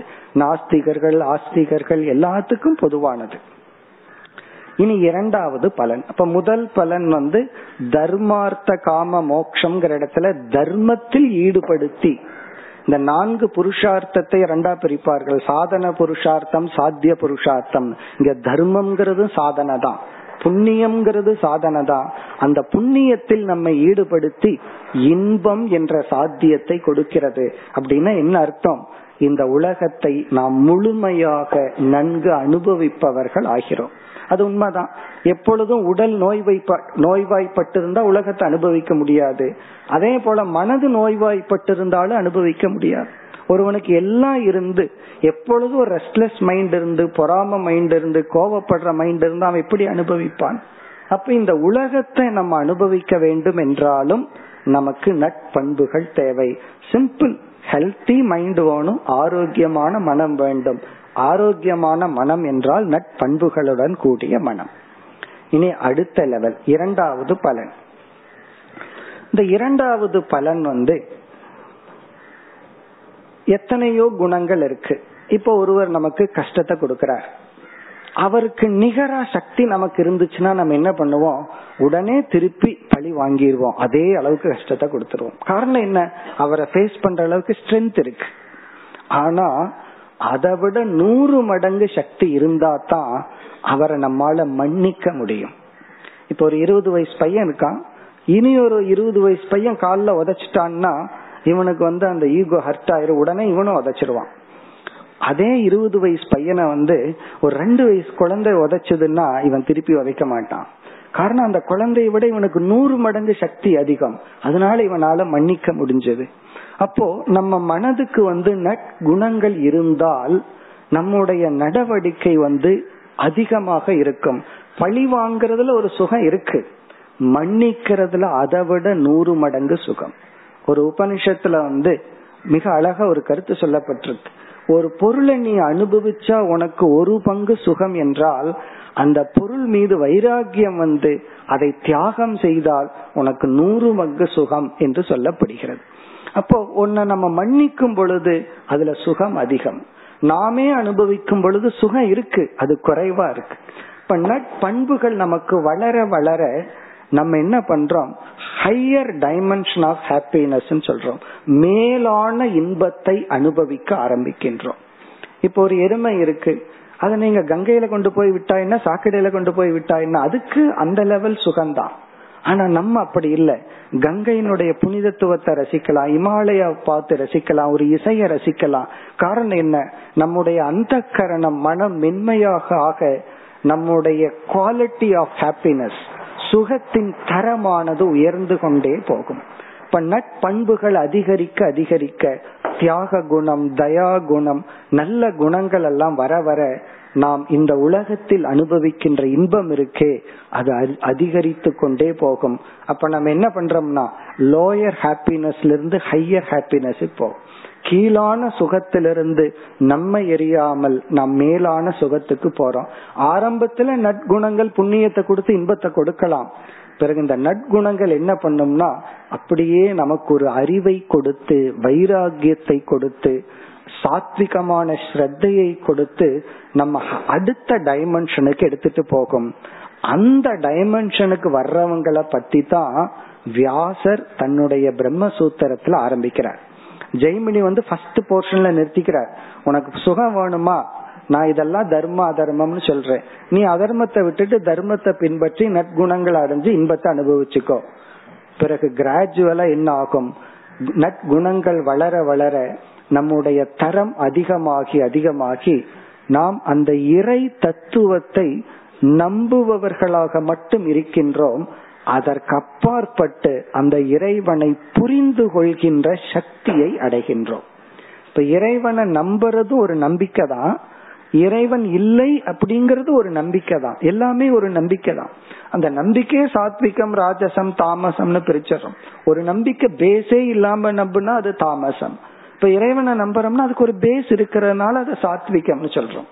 ஆனா அந்த நம்புகின்ற இறைவன் யாருன்னு நமக்கு தெரியவில்லை. அந்த இறைவனை புரிஞ்சுக்கணும். அந்த இறைவனுக்கு எனக்கு என்ன உறவு? அந்த இறைவனுக்கு உலகத்துக்கு என்ன ரிலேஷன்ஷிப் இந்த ஒரு அறிவு ஆர்வம் இந்த நட்பண்புகள் இருக்கின்ற மனதில் தான் ஏற்படும் இந்த நட்பண்புகள் என்ன பண்ணும்னா சாதாரணமா இந்த உலகத்தை அனுபவிச்சிட்டு இருக்கிறவனை விட இந்த நட்பண்புகள் அதிகமாக இருப்பவனுக்கு அதிக இன்பம் கிடைக்கின்றது. அது வந்து கண்ணுக்கெல்லாம் தெரியாது. ஒருத்தனுடைய சுகத்தினுடைய சூக்மம் ரொம்ப அதிகமா இருக்கிறது பார்த்தா தெரியாது. அது அவர்களால் உணரக்கூடியது. இந்த நட்பண்புகள் நம்ம என்ன செய்கின்றது? இறை தத்துவத்தை உணர்வதற்கான தகுதியை கொடுக்கின்றது. இதத்தான் வியாசரெல்லாம் அதிகாரி என்று சொல்கிறார்கள். இந்த இடத்துல அதிகாரிங்கிற சமஸ்கிருத சொல்லுக்கு வந்து தகுதி எதற்குனா மோக்ஷம் என்ற லட்சியத்துக்கு தகுதிப்படுத்துகிறது. இந்த தர்மம் அர்த்தம் காமம் மோக்ஷம் அல்லது அறம் பொருள் இன்பம் வீடுன்னு சொல்றமே. அந்த வீடு என்ற வீடு பேர் இருக்கே. அந்த வீடு பேரை அடைவதற்கு இந்த நற்குணங்கள் நம்மை தகுதிப்படுத்துகிறது. அதனாலதான் உபனிஷத்துல பார்த்தோம் அப்படின்னா அந்த மாணவன் வந்து அந்த நற்குணங்களுக்காக ஏங்குகின்றான் பிரார்த்தனை செய்கின்றான். உபனிஷத்சு தர்மா ஏ மயு ஏ தேமயி சந்தின்னு சொல்லி உபனிஷத்தில் சொல்லப்பட்டுள்ள தர்மங்கள் சாதனைகள் என்னிடத்தில் இருக்கட்டும்னு சொல்லி எல்லா தேவதைகளிடமும் பிரார்த்தனை செய்கின்றான். அப்படி இந்த நட்பண்புகளை ஆரம்பத்துல இன்பத்துக்காக பயன்படுத்தினாலும் நல்ல குணம் இருந்தா நான் சுகமா இருக்கலாம். நல்ல குணம் இருந்தா நான் சந்தோஷமா இருக்கலாங்கிறத இருந்தாலும் பிறகு நம்ம எரியாமல் அடுத்த டைமென்ஷனுக்கு போறோம். இறைவனை உணர்ந்து மோக்ஷம் என்ற மனித இனத்தினால் மட்டும் அடையக்கூடிய இலக்குக்கு இந்த நட்பண்புகள் நம்மை தகுதிப்படுத்துகிறது. இப்ப இரண்டாவது பிரயோஜனம் வந்து முதல் பிரயோஜனம் இன்பத்துக்கு காரணம் நட்பண்புகள் இரண்டாவது மோக்ஷத்துக்கு அடிப்படை காரணம். இந்த மோக்ஷம் என்ற இறுதி இலக்கை ஒருவன் அடைய வேண்டும் என்றால் இந்த நட்பண்பு பைபாஸ் பண்ணிட்டு போக முடியாது. நட்பண்புகளுடன் இருந்துதான் நம்ம இறை ஆர்வத்தை அடைந்து இறைவனை உணர்ந்து அந்த மோக்ஷம் என்ற இலக்கை அடைய முடியும். இந்த இரண்டுமே ஒரு தனிப்பட்ட மனிதனுடைய மனதின் அடிப்படையில நம்ம சொன்ன பலன்கள். இப்ப நட்பண்புகள் எல்லாம் இருந்தா என்ன பலன்னா ஒன்று புண்ணியத்தை சம்பாதிக்கிற மாதிரி நம்ம செயல்படுவோம் புண்ணியத்தை சம்பாதிப்போம் சுகத்தை அனுபவிப்போம். இரண்டு அடுத்த லெவல்ல மன தூய்மையை அடைந்து இந்த நட்பண்புகள் நம்ம இறை தத்துவத்தை உணர வைக்கும். அல்லது மோட்சத்திற்கு அடித்தளமாக அமையும். இனி மூன்றாவது இறுதி பலன் என்ன என்றால் அந்த காலத்துல எல்லாம் தொழுநோய் வந்தா அதற்கு வந்து மருந்து இல்லாம இருந்துச்சு. அப்ப என்ன செய்தார்கள்? அதற்குன்னு ஒரு வேலி அதற்குன்னு ஒரு இடத்தை கிரியேட் பண்ணி தொழுநோய் வந்தவங்க எல்லாம் போய் அங்கதான் குடியிருப்பார்கள். காரணம் என்ன? அது அது ஒரு சொசைட்டியா இருந்துச்சு. இன்னைக்கு அப்படி இல்லை. காரணம் அதுக்கு மருந்தெல்லாம் கண்டுபிடிச்சிட்டோம். அதே போல நட்பண்புகளுடன் வாழ்ந்து கொண்டிருக்கின்ற சமுதாயம் இருக்கே அந்த சொசைட்டி வந்து இட்ஸ் அ பெஸ்ட் சொசைட்டி தீய குணத்துடன் இருப்பவர்கள் ஒரு சொசைட்டியை கிரியேட் பண்றாங்க. ஒரு அமைப்பை உருவாக்கி கொள்கிறார்கள். ஒரு ஒரு டெரரிசம்னு சொல்றமே அது ஒரு குரூப் அது ஒரு சொசைட்டி அப்ப நட்பண்புகளுடன் பத்து பேர் இருந்தா அது ஒரு நல்ல சமுதாயம் ஆகின்றது. அதனால சாஸ்திரம் சொல்லுது ஒரு மனிதன் தனிப்பட்ட மனிதர்கள் வந்து நட்பண்புகளை அடையும் பொழுது அவர்கள் தர்மத்தை ரட்சிக்கிறார்கள் ஜெகத்தை ரட்சிக்கிறார்கள். இப்ப மூன்றாவது பலன் ஜெகத் ரக்ஷணம்னு சொல்லலாம் அல்லது தர்ம லட்சணம்னு சொல்லலாம். தர்மத்தை நம்ம காப்பாத்துறோம் நம்ம வந்து தர்ம ரக்ஷணம் அப்படின்னு சொல்லும் பொழுது தர்மத்தை எப்படி காப்பாற்ற முடியும்? தர்மம்ங்கிற ஒன்ன நான் காப்பாத்துறேன் அப்படின்னா என்ன பண்றது? இப்பெல்லாம் நம்ம எல்லாம் தர்ம ரக்ஷனா? தர்மத்தை ரக்ஷணை பண்றோம் அப்படிங்கிற ஒரு ப்ராஜெக்ட்ல இருக்கோம். இந்த தர்மத்தை காப்பாத்துறதுனா எப்படி காப்பாத்துறது? ஃபர்ஸ்ட் ஸ்டார்ட் ஃப்ரம் மீ என்னிடத்துல நம்ம ஆரம்பிக்கணும். நம்ம வந்து நமக்குள்ள எத்தனையோ அசுத்தங்களை வச்சுட்டு நம்ம எப்படி மற்ற பண்ண முடியும்? இப்ப நான் நட்பண்புகளுடன் எவ்வளவுக்கு எவ்வளவு இருக்கிறனோ எவ்வளவுக்கு எவ்வளவு நம்பிக்கை துரோகம் பண்ணாம சொன்ன வாக்க காப்பாத்தி தர்மப்படி நியாயப்படி நான் எந்த அளவுக்கு இருக்கிறனோ என்ன நம்பி வந்தா நான் நம்பிக்கை துரோகம் பண்ண மாட்டேன். இந்த மாதிரி சில குணங்களுடன் நான் இருந்தால் என்னை பார்த்து எத்தனையோ பேர் இன்ஸ்பயர் ஆவார்கள். அது நான் சமுதாயத்துக்கு செய்கின்ற ஒரு சேவை. நம்ம ஒண்ணு பெருசா நேரடியா செய்ய வேண்டியதெல்லாம் சட்டிலா செய்யற சேவை. இப்படி ஒரு பத்து பேர் சேர்ந்து இருந்தால் அந்த சமுதாயம் தான் கோல்டன் பீரியட் பொற்காலம் சொல்றோம்ல. அப்ப இந்த நட் குணங்கள் இந்த சமஷ்டியும் வெஷ்டியும் பிரிக்க முடியாது. பத்து மரத்தை சேர்த்தி பார்த்தோம்னா வனம் அப்படின்னு ஒரு அழகான காட்சி கிடைக்கிறது. அது எப்படி கிடைக்குதுன்னா பத்து மரம் சேர்ந்திருந்தால். அதே போல ஒரு பத்து பேர் தர்மப்படி வாழ்ந்தால் அவங்க ஒரு சொசைட்டியை கிரியேட் பண்றாங்க. தெரிஞ்சோ தெரியாமலோ அவர்களுடைய வாழ்க்கையே சொசைட்டிய மாத்துது. அப்ப நம்ம எல்லாம் தர்ம ரக்ஷனா அப்படிங்கிற ஒரு கான்செப்ட்ல இருக்கிறோம் ஒரு சேவையில இருக்கிறோம். இந்த தர்மத்தை நம்ம எப்படி பெஸ்ட் வே டு ப்ரொடெக்ட் தர்மத்தை எந்த விதத்துல நல்ல விதத்துல காப்பாத்தலாம்? அப்படின்னா நாம் நட்பண்புகளை அடைதல். நமக்குள்ள ஒரு குண மாற்றத்தை கொண்டு வர்றதுதான் தர்ம ரக்ஷனா சமத்தினா இன்ஸ்டிடியூஷன் ஒரு இடம் ஒரு சூழ்நிலை. இப்ப இந்த தர்ம ரக்ஷணம் அப்படிங்கிறது குண பரிபாலனம். குண பரிபாலனம்னா நல்ல குணங்களை எல்லாம் நாம் அடைந்தால் நாம் தர்மத்தை அதுதான் தர்மத்தை காப்பாத்துற ரைட் மீன்ஸ் மற்றதெல்லாம் வந்து செகண்டரி மீன்ஸ் தான். இவ்விதம் இந்த நட்பண்புகள் அப்படிங்கறது வந்து மிக மிக இன்றி அமையாதது ஒருத்தன் ஆஸ்திகனோ நாஸ்திகனோ அவனுக்கு நல்ல குணம் இருந்தால் அவன் சந்தோஷமா வாழ்றான். நல்ல குணம் இல்லை என்றால் சிக் மைண்ட் சிக் மைண்ட் அப்படின்னா நோய்வாய்ப்பட்ட மனம். ஒரு மாணவன் வந்து குரு கிட்ட போய் கம்ப்ளைண்ட் பண்ணான் அதாவது குறை சொன்னான் என்ன வந்து இவங்க இல் ட்ரீட் பண்ணிட்டே இருக்காங்க அவமதிச்சிட்டு இருக்காங்கன்னு சொல்லி. அப்ப வந்து குரு வந்து அவருக்கு சொன்னார் அந்த அவமரியாதை அவர்கள் ஒன்னு அவமதிக்கிறாங்க இல்லையா? அது வந்து நீ நோய்வாய்ப்பட்ட மனதினுடைய வெளிப்பாடாக பார் அப்படின்னார். நம்ம பஸ்ல போகும்போது ஒரு நோய்வாய்ப்பட்டவன் பக்கத்துல உட்கார்ந்தா கொஞ்சம் அருவறுப்பு வரும். வெறுப்பு வரக்கூடாது. பரிதாபம் தான் வரும். ஏன்னா பகவான் அந்த நோயை நமக்கும் கொடுத்திருக்கலாம். ஆனா எப்படி ஒரு கருணை வர வேண்டுமோ அதே போல யாரெல்லாம் நமக்கு கஷ்டத்தை கொடுக்கறாங்களோ யாருடைய பிஹேவியர் மிஸ்பிஹேவியர் தவறான நடத்தைன்னு சொல்றமே அந்த தவறான நடத்தைக்கு சிக் மைண்டு தான் காரணம். அதாவது நோய்வாய்ப்பட்ட மனதினுடைய வெளிப்பாடுன்னு நீ பார்த்தா உனக்கு வந்து அந்த போயிரும்னு சொன்னார். அந்த சிஷ்யனுக்கு அந்த விஷன் வந்த உடனே அடுத்த முறை அவர்கள் இவர்களை அவமானப்படுத்தும் பொழுது இவன் உள்ள சிரிக்க ஆரம்பிச்சுட்டான். காரணம் என்னன்னா அது வந்து ஒரு சிக் மைண்ட்ல இருந்து வர்ற ரெஸ்பான்ஸ் அவங்களுக்கு நம்ம கருணையும் அன்பும் தான் வேணுமே தவிர வெறுப்பு வேண்டாம். பழி வாங்க வேண்டிய அவசியம் இல்லை. நம்ம பழி வாங்குறோம் அப்படின்னா நம்மளும் சிக் மைண்டு அப்ப ரெண்டு சிக் மைண்டுக்குள்ள தான் ஃபைட் ஒரு ஹெல்த்தி மைண்டுக்கும் ஒரு சிக் மைண்டுக்குள்ள என்னைக்குமே ஃபைட் கிடையாது. அப்படி இந்த நட்பண்புகள் அப்படிங்கிறது எல்லா விதத்திலும் மிக முக்கியம்.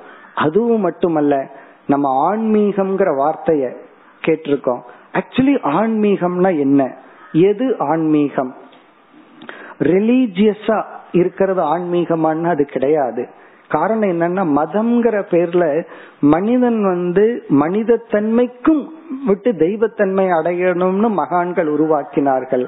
ஆனா மதம்ங்கிற பேர்ல நம்ம எதை பார்க்கணும்? மனிதன் மனிதத்தன்மையிலிருந்து இறங்கி வர்றதுக்கு காரணமா இருக்கு. ஆகவே இறைவனை நம்புறது மட்டும் ஆன்மீகம் அல்ல. அது ஆன்மீகம் அல்ல அது மதத்தினுடைய ஆரம்ப நிலை. ஆன்மீகம்ங்கிறதுக்கு சாஸ்திரம் சொல்ற கருத்து லட்சணம் என்னவென்றால் எப்பொழுது உன்னுடைய குணத்தை மாற்ற நீ முயற்சிக்கிறாயோ அப்பொழுது ஆன்மீகம் துவங்குகிறது. உன்னுடைய குண பரிமாணம் மாற்றம் நம்மளுடைய கேரக்டரை நான் மாத்திக்கணும் என்னுடைய குணத்தை நான் மாத்தணும்னு நம்ம என்னைக்கு முயற்சி பண்றோமோ அப்பொழுது ஆன்மீகம். உடலை வந்து ஆரோக்கியமா வச்சிருக்கிறது யோகா. அந்த உடலை எதற்குனா மனசுக்காக. அந்த மனசு எதற்குனா ஆரம்பத்துல இந்த உலகத்தை என்ஜாய் பண்ணணும்னு சொல்லலாம். பிறகு இறுதியில என்னன்னா அந்த நம்புகின்ற இறைவனை புரிந்து கொள்வதற்காக. அது மட்டுமல்ல சிக் மைண்டில் இருக்கிறவர்களுக்கு வாழ்க்கையில என்ன பொருள் கிடைச்சாலும் அந்த பொருள்னால பயனில்லை. ஹெல்த்தி மைண்ட் நல்ல குணங்களுடன் இருப்பவர்களுக்கு வாழ்க்கையில ஒரு பொருள் கிடைக்காட்டியும் அந்த மனசே சந்தோஷத்தை உருவாக்கி கொள்ளும். ஒரு குழந்தைய சந்தோஷப்படுத்த ஒரு பழைய பவுடர் டப்பா போதும். ஆனா அந்த குழந்தை வளர வளர எவ்வளவு பொருள் தேவைப்படுது? அப்படி நம்ம நம்ம சந்தோஷமா வச்சுக்கணும் அப்படின்னா பொருள்களோ பதவியோ மற்றவர்களுடைய புகழ்ச்சியோ அல்ல நம்முடைய நற்குணங்கள் ஆகவே இந்த நற்குணங்கள் அப்படிங்கிறது மிக முக்கியமான கருத்தாக இருப்பதனால்தான் பகவான் கீதையில் பதிமூணாவது அத்தியாயத்திலிருந்து பதினெட்டாவது அத்தியாயம் வரை இந்த வேல்யூஸுக்குன்னே டெடிகேட் பண்ணியிருக்கார். அதனால நம்ம கீதையினுடைய ஆரம்பத்துல படிக்காட்டியும் பரவாயில்ல. இரண்டு போன்ற அத்தியாயங்கள் எல்லாம் கொஞ்சம் தத்துவமா இருக்கும். ஆனா கடைசி அத்தியாயங்கள்ல பார்த்தோம்னா நட்பண்புகளையே கூறியுள்ளார். நம்ம வந்து நட்பண்புகள்ங்கிற தலைப்புல மூணு கருத்துக்களை மூன்று பெரிய தலைப்பா எடுத்துட்டோம். எப்படி பிரிக்கப்பட்டுள்ளது? இது வந்து நமக்கு ரெஃபரன்ஸுக்காக எங்க போய் இந்த நட்பண்புகளை பாக்கிறதுங்கிறதுக்காக அதுல மூணு கருத்து பார்த்தோம். உபாயம் என்ன? எத்தனையோ உபாயத்துல மூன்று பார்த்தோம். நம்மை கவனித்து ஏற்றுக்கொண்டு முயற்சி செய்தல். பலன் என்னன்னா நட்பண்புகள் இருந்தாதான் வாழ்க்கைக்கு ஒரு அர்த்தம். இல்லை என்றால் அர்த்தம் இல்லை ஆகவே நம்ம எல்லாம் தர்ம ரக்ஷணா சமதிங்கிற ஒரு அமைப்புக்கு கீழே வேலை செய்யற வாய்ப்பு நமக்கு கிடைச்சிருக்கு. வேலைன்னு சொல்லக்கூடாது சேவைன்னு சொல்லணும். இந்த சேவை உண்மையிலேயே நம்ம குணத்தை மாற்றணும். நம்ம மற்றவங்களுக்கு செய்யற சேவை எதற்குனா அதுல எதுல முடியணும்னா நமக்குள் மாற்றத்தை உருவாக்க வேண்டும். நம்ம மற்றவங்களுக்கு சேவை செய்யும் பொழுது நமக்குள் மாற்றம் வரும். உண்மையிலேயே எல்லா நட்பண்புகள் கடைசி அதுதான். பத்து பேர்த்த மன்னிச்சோம்னா தான் நாம் நம்மை மன்னிக்க முடியும். எல்லாத்தையும் ஏற்றுக்கொண்டா தான் நாம் நம்மை ஏற்றுக்கொள்ள முடியும். அப்படி எல்லாத்தையும் ஏற்றுக்கொள்கின்ற மனம் தன்னை ஏற்றுக்கொள்ளும். தன்னை ரிஜெக்ட் பண்ணாது. இப்படி நீங்க செய்கின்ற அனைத்து சேவையினுடைய இறுதி பலன் இந்த நட்பண்புகளுக்காக என்பதுடன் என்னுடைய உரையை நான் நிறைவு செய்கின்றேன்.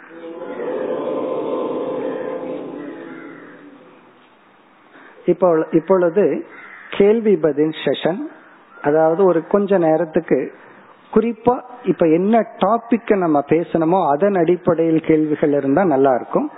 அப்படி இல்லைனாலும் ஜென்ரலா நம்ம ஒரு கொஸ்டின் அண்ட் ஆன்சர் ரொம்ப கேஷுவலா வச்சுக்குவோம். உங்க மனதில் இருக்கிறத பகிர்ந்து கொள்ளலாம் அல்லது கேள்விகள் கேட்கலாம். எஸ் ஒருவரிடம் இருக்கக்கூடிய தீய குணங்களை ஜெயிக்கிறதுக்கு என்ன உபாயம்? இல்லைன்னா அதுக்கு இறை வழிபாடு அது செய்யும் போது அது சரியான உபாயமா இருக்கும்? கேள்வி வந்து ஒருவருடைய தீய குணத்தை வெல்வதற்கு என்ன உபாயம்? அதுதான் உங்களுடைய கேள்வி. இதனுடைய பொருள் என்னவென்றால் ஒருவருடைய தீய குணம் அதற்கு நாம் விக்டிம் அதற்கு நாம் பலியாகி விடக்கூடாது. அதுதான் பாயிண்டிங் ஒருத்தருக்கு தீய குணம் இருந்தா இருந்துட்டு போட்டு நம்ம ஒன்றும் பண்ண முடியாது. அதை வெல்ல வேண்டிய அவசியம் நமக்கு இல்லை. அது வெல்ல வேண்டிய அவசியம் அவருக்கு தான் இருக்கு. ஒருவருடைய தீய குணத்தை அவர் தான் வெல்லணும். நம்ம ஒண்ணும் பண்ண பண்ண வேண்டியதில்லை. ஆனால் ஒருவருடைய தீய குணம் நம்மை பாதிக்காமல் நாம் பார்த்து கொள்ள வேண்டும். ஒருவருடைய பலகீனத்துக்கு நம்ம விக்டிம் ஆயிடக்கூடாது. அதற்கு என்ன பண்ணணும்? அதான் கேள்வி. அதற்கு வந்து இந்த இடத்துலதான் விவேகானந்தர் போன்றவர்கள் எல்லாம் நீ தமோ குணத்தில் இருக்காத நீ செயல்படு அதை எதிர்த்து போராடு அப்படின்னு எல்லாம் சொல்லி நம்மை உற்சாகப்படுத்தி உள்ளார்கள் ஏன்னா நமக்கு நல்குணம் அப்படின்னு சொன்னா எல்லாத்தையும் விட்டுட்டு சும்மா இருக்கிறதுன்னு அர்த்தம் அல்ல ஒரு தீய குணத்தினால் சமுதாயமோ நாமோ பாதிக்கப்பட்டால் அதற்குரிய போராட்டத்தை நம்ம செய்யலாம்.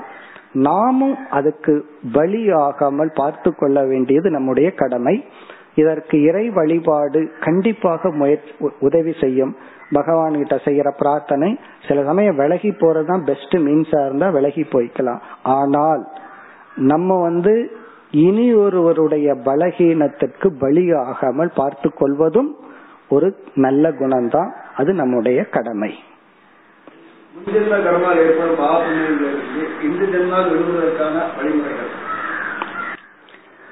சாஸ்திரத்துல கர்மா தேரியில இந்த முன் ஜென்மத்தினுடைய பாவ புண்ணியம் இத பற்றி எல்லாம் பேசப்பட்டிருக்கு. நம்ம வந்து இப்பொழுது அதை பற்றிய சிந்தனை அவசியம் கிடையாது. ஏன்னா முன் ஜென்மத்தினுடைய பாப புண்ணியம் வெளிப்பட்ட பாப புண்ணியங்கள் தான் நமக்கு உடலை கொடுத்து சூழ்நிலைகளை கொடுக்கிறது. இப்ப முன் ஜென்மத்துல இருக்கிற பாப புண்ணியத்தை பத்தி நமக்கு ப்ராப்ளம் இல்லை அது இருக்கு அது வெளிப்படவில்லை.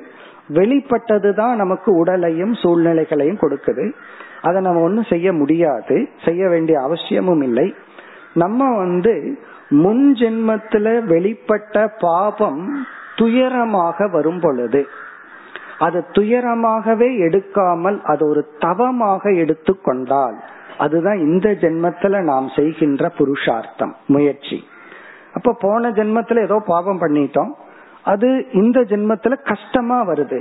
அந்த கஷ்டத்தை நான் தவம்னு எடுத்துட்டேன் அப்படின்னா அதுவே சாதனையாக மாற்றி விடுகின்றேன். அதனாலதான் கீதையில முதல் அத்தியாயத்துல அர்ஜுன விஷாத யோகம் விஷாதம்னா துயரம். அர்ஜுனனுடைய துயரமே ஒரு யோகம் ஆகிறது துரியோதனனும் துயரப்பட்டான் அர்ஜுனனும் துயரப்பட்டான். ரெண்டு பேர்த்தனுடைய துயரத்துக்கும் வேற்றுமை உள்ளது. துரியம் துரியோதனன் பொறாமையில துயரப்பட்டான் அத சம்சாரம்னு சொல்றோம். அர்ஜுனனுடைய துயரத்தை யோகம்னு சொல்றோம். இப்ப முன் ஜென்மத்திலிருந்து வந்த பாப புண்ணியத்துக்கு நம்ம ஒரு செயலும் அதை நீக்கிறதுக்கோ பிராயச்சித்தமோ பண்ண வேண்டாம். இந்த ஜென்மத்துல சரியான அறிவை அடைந்து துக்கங்களை எல்லாம் ஒரு தவமாகவும் சுகத்தை எல்லாம் இறைவன் கொடுத்த பிரசாதமாகவும் நம்மை உற்சாகப்படுத்தவும் எடுத்துக்கொண்டு இந்த ஜென்மத்தில் நாம் முடிந்தவரை பாபத்தை தவிர்த்து புண்ணியத்தை மேற்கொள்ள வேண்டும். அதனால முன் ஜென்மத்தினுடைய பாப புண்ணியத்தை நம்ம பார்க்கவே வேண்டாம். அத பத்தி சிந்திக்க வேண்டாம். கஷ்டம்னு வந்துச்சா அது இறைவன் எனக்கு கொடுக்கின்ற வாய்ப்பு தவம். பை ஃபேக்ட் உண்மையிலேயே என்ன நடக்குதுன்னா நம்ம பிராரப்தத்துல வர்ற துக்கம் இருக்கே அது குறைவா இருக்குது.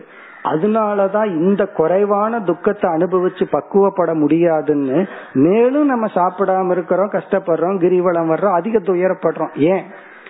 பிராரப்த துயரத்தை மட்டும் அனுபவிச்சுட்டா சித்த சுத்தி குயிக்க அடைய முடியாதுங்கிறதுக்காகத்தான் மேலும் நம்மை வருத்தி தவம் செய்து நம்மை தூய்மைப்படுத்துகிறோம்.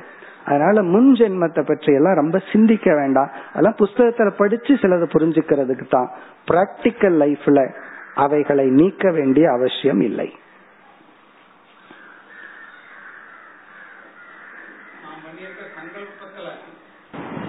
மதமாற்றத்தை தடுக்கணும் அல்லது மதமாற்றத்துக்கு இந்த தர்மத்துக்கு எதிராக இருக்கிறவங்களுக்கு வந்து பாதிப்பு கொடுக்கணும். அவங்களை தெரியப்படுத்தணும்னு இருக்கு. இதுல அவங்க மன்னிக்க முடியாத சில விஷயங்கள் இருக்கு. அப்போ மன்னித்த பாவம் அப்படிங்கிற மாதிரி நம்ம கருத்துக்கள் அதாவது மன்னிக்காம விட்டால் பாவம் அப்படிங்கறத நம்ம கருத்து இருக்கு. இப்ப நான் மன்னிச்சா சங்கல்பத்துக்கு செஞ்ச பாவமா அப்படிங்கறது குழப்பம் தெளிவான கேள்வி. குழப்பமா இருந்தாலும் தெளிவான கேள்விதான். நல்ல கேள்வி. அதாவது வந்து இந்த தர்மங்களுக்குள்ள சில சமயங்கள்ல கிளாஷ் வரும். சாமானிய தர்மமும் விசேஷ தர்மமும் ஒன்று ஒன்று முரண்படும் சில சமயங்கள்ல. இப்ப வந்து ஒருவன் ஒரு தவறு செய்யறான்.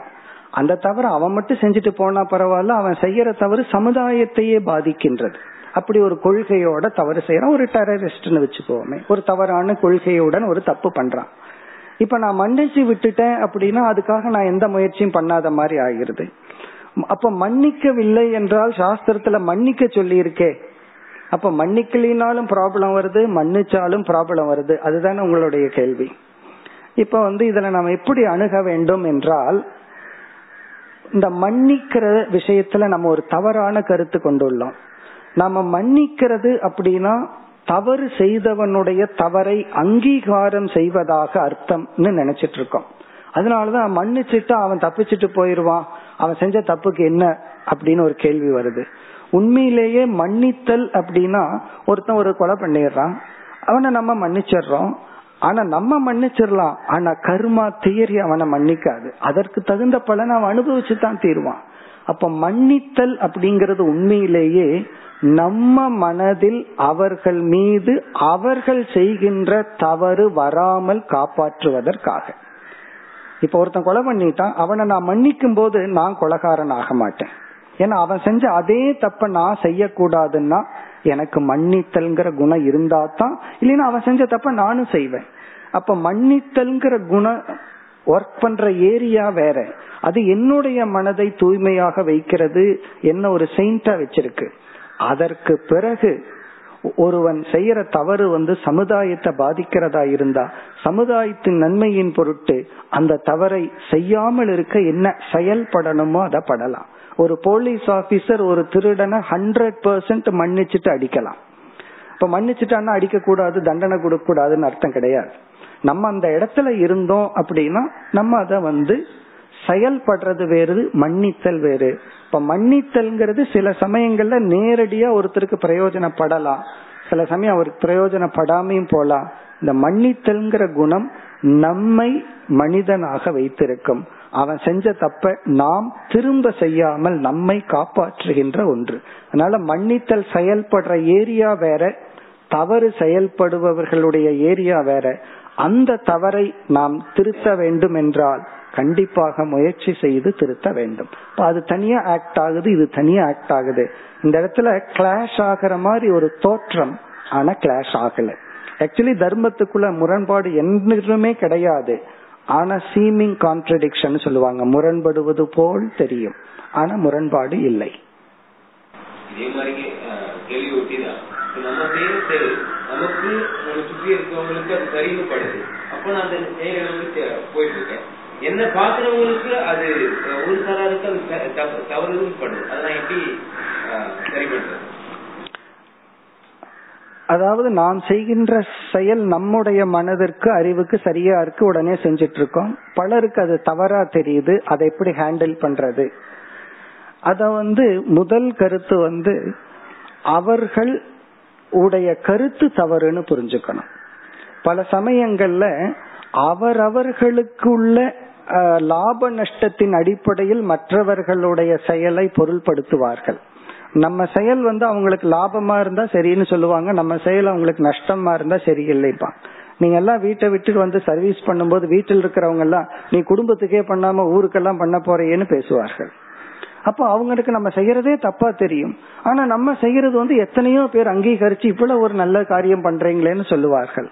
அப்ப இந்த இடத்துல நம்ம என்ன புரிஞ்சுக்கணும்னா அவரவர்களுடைய தர்மத்தினுடைய லட்சணம் தர்மத்தை பொருள்படுத்தும் லட்சணம் அவர்களுடைய சுயநலம் அல்லது லாப நஷ்ட கண்ணோட்டத்தில் தான் இருக்கிறது. அதனால நம்ம வந்து தர்ம சாஸ்திரத்தை புரிஞ்சுட்டு நம்ம தெளிவா சந்தேகம் இல்லாம இதுதான் ரைட் அப்படின்ட்டு நம்ம போகணும். அவர்களுக்கு புரிய வைக்கிறதுங்கிறது முடியாது. உன்னுடைய கருத்துப்படி நான் தவறாகவே இருந்துக்கிறேன். ஆனால் தவறுன்னு சொல்லி ஒத்துக்க கூடாது. தவறு இல்லை.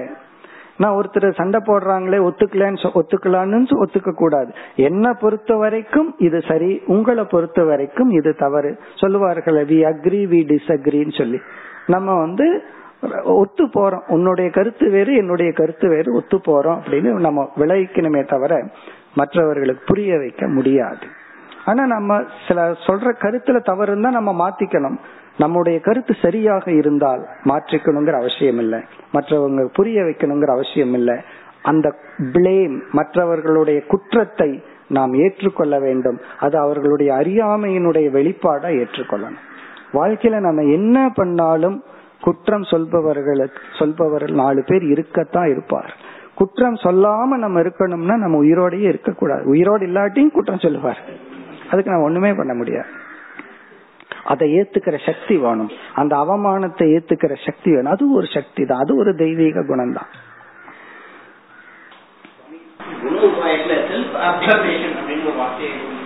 ஆமா. கரெக்ட் அதாவது குண உபாயத்துல நம்ம முதல் சொன்ன கருத்து வந்து செல்ஃப் அப்சர்வேஷன் அப்படின்னு சொன்னோம். நம்மையே கவனித்தல். அதாவது நம்ம மனம் வந்து புலன்கள் வழியா உலகத்தை கவனிச்சிட்டு இருக்கு கண்ணு வழியா உலகத்தை பாக்குது காது வழியா கேக்குது மனசு இந்த உலகத்தை அனுபவிச்சிட்டு இருக்கு இதெல்லாம் இல்லாதப்ப மனசு வந்து நம்மளுடைய மெமரி ஏற்கனவே அனுபவத்துக்குள்ள போய் அதை ஏதோ சிந்திச்சிட்டு இருக்கு இப்ப நம்ம எப்படி பண்ணணும்னா யா என் புலன்கள் வழியா மனசு போகாம கேட்காம பேசாம எதுவுமே இல்லாம நம்ம தனிமையில அமர்ந்து அந்த நேரத்துல என்னுடைய மனசையே பார்க்கணும். ஜஸ்ட் கண்ணை மூடி உட்கார்ந்தாவே நம்ம மனசு ஓடும்.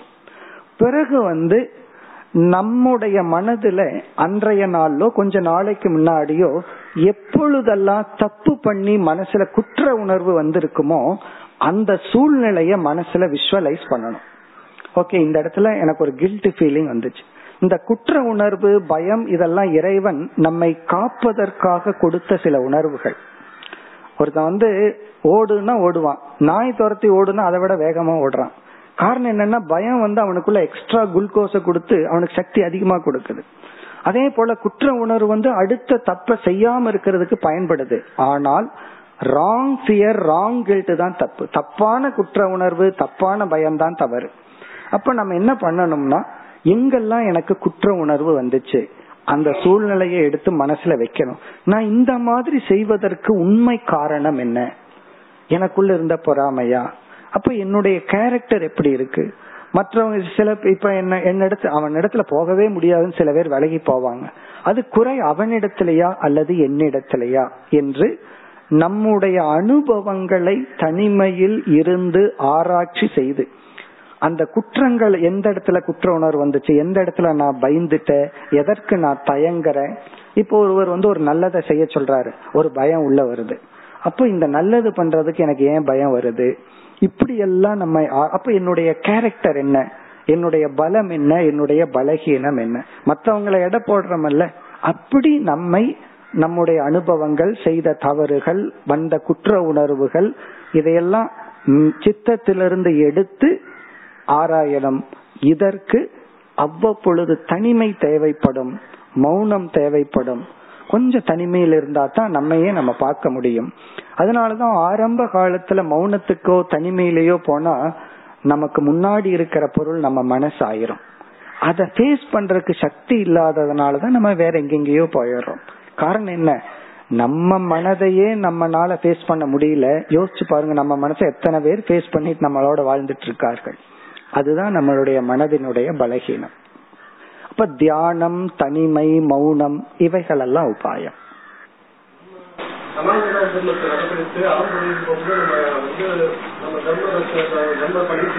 அதனுடைய செய்யறதுக்கான நம்ம கிடைக்க அனுபவிக்கிறோம்.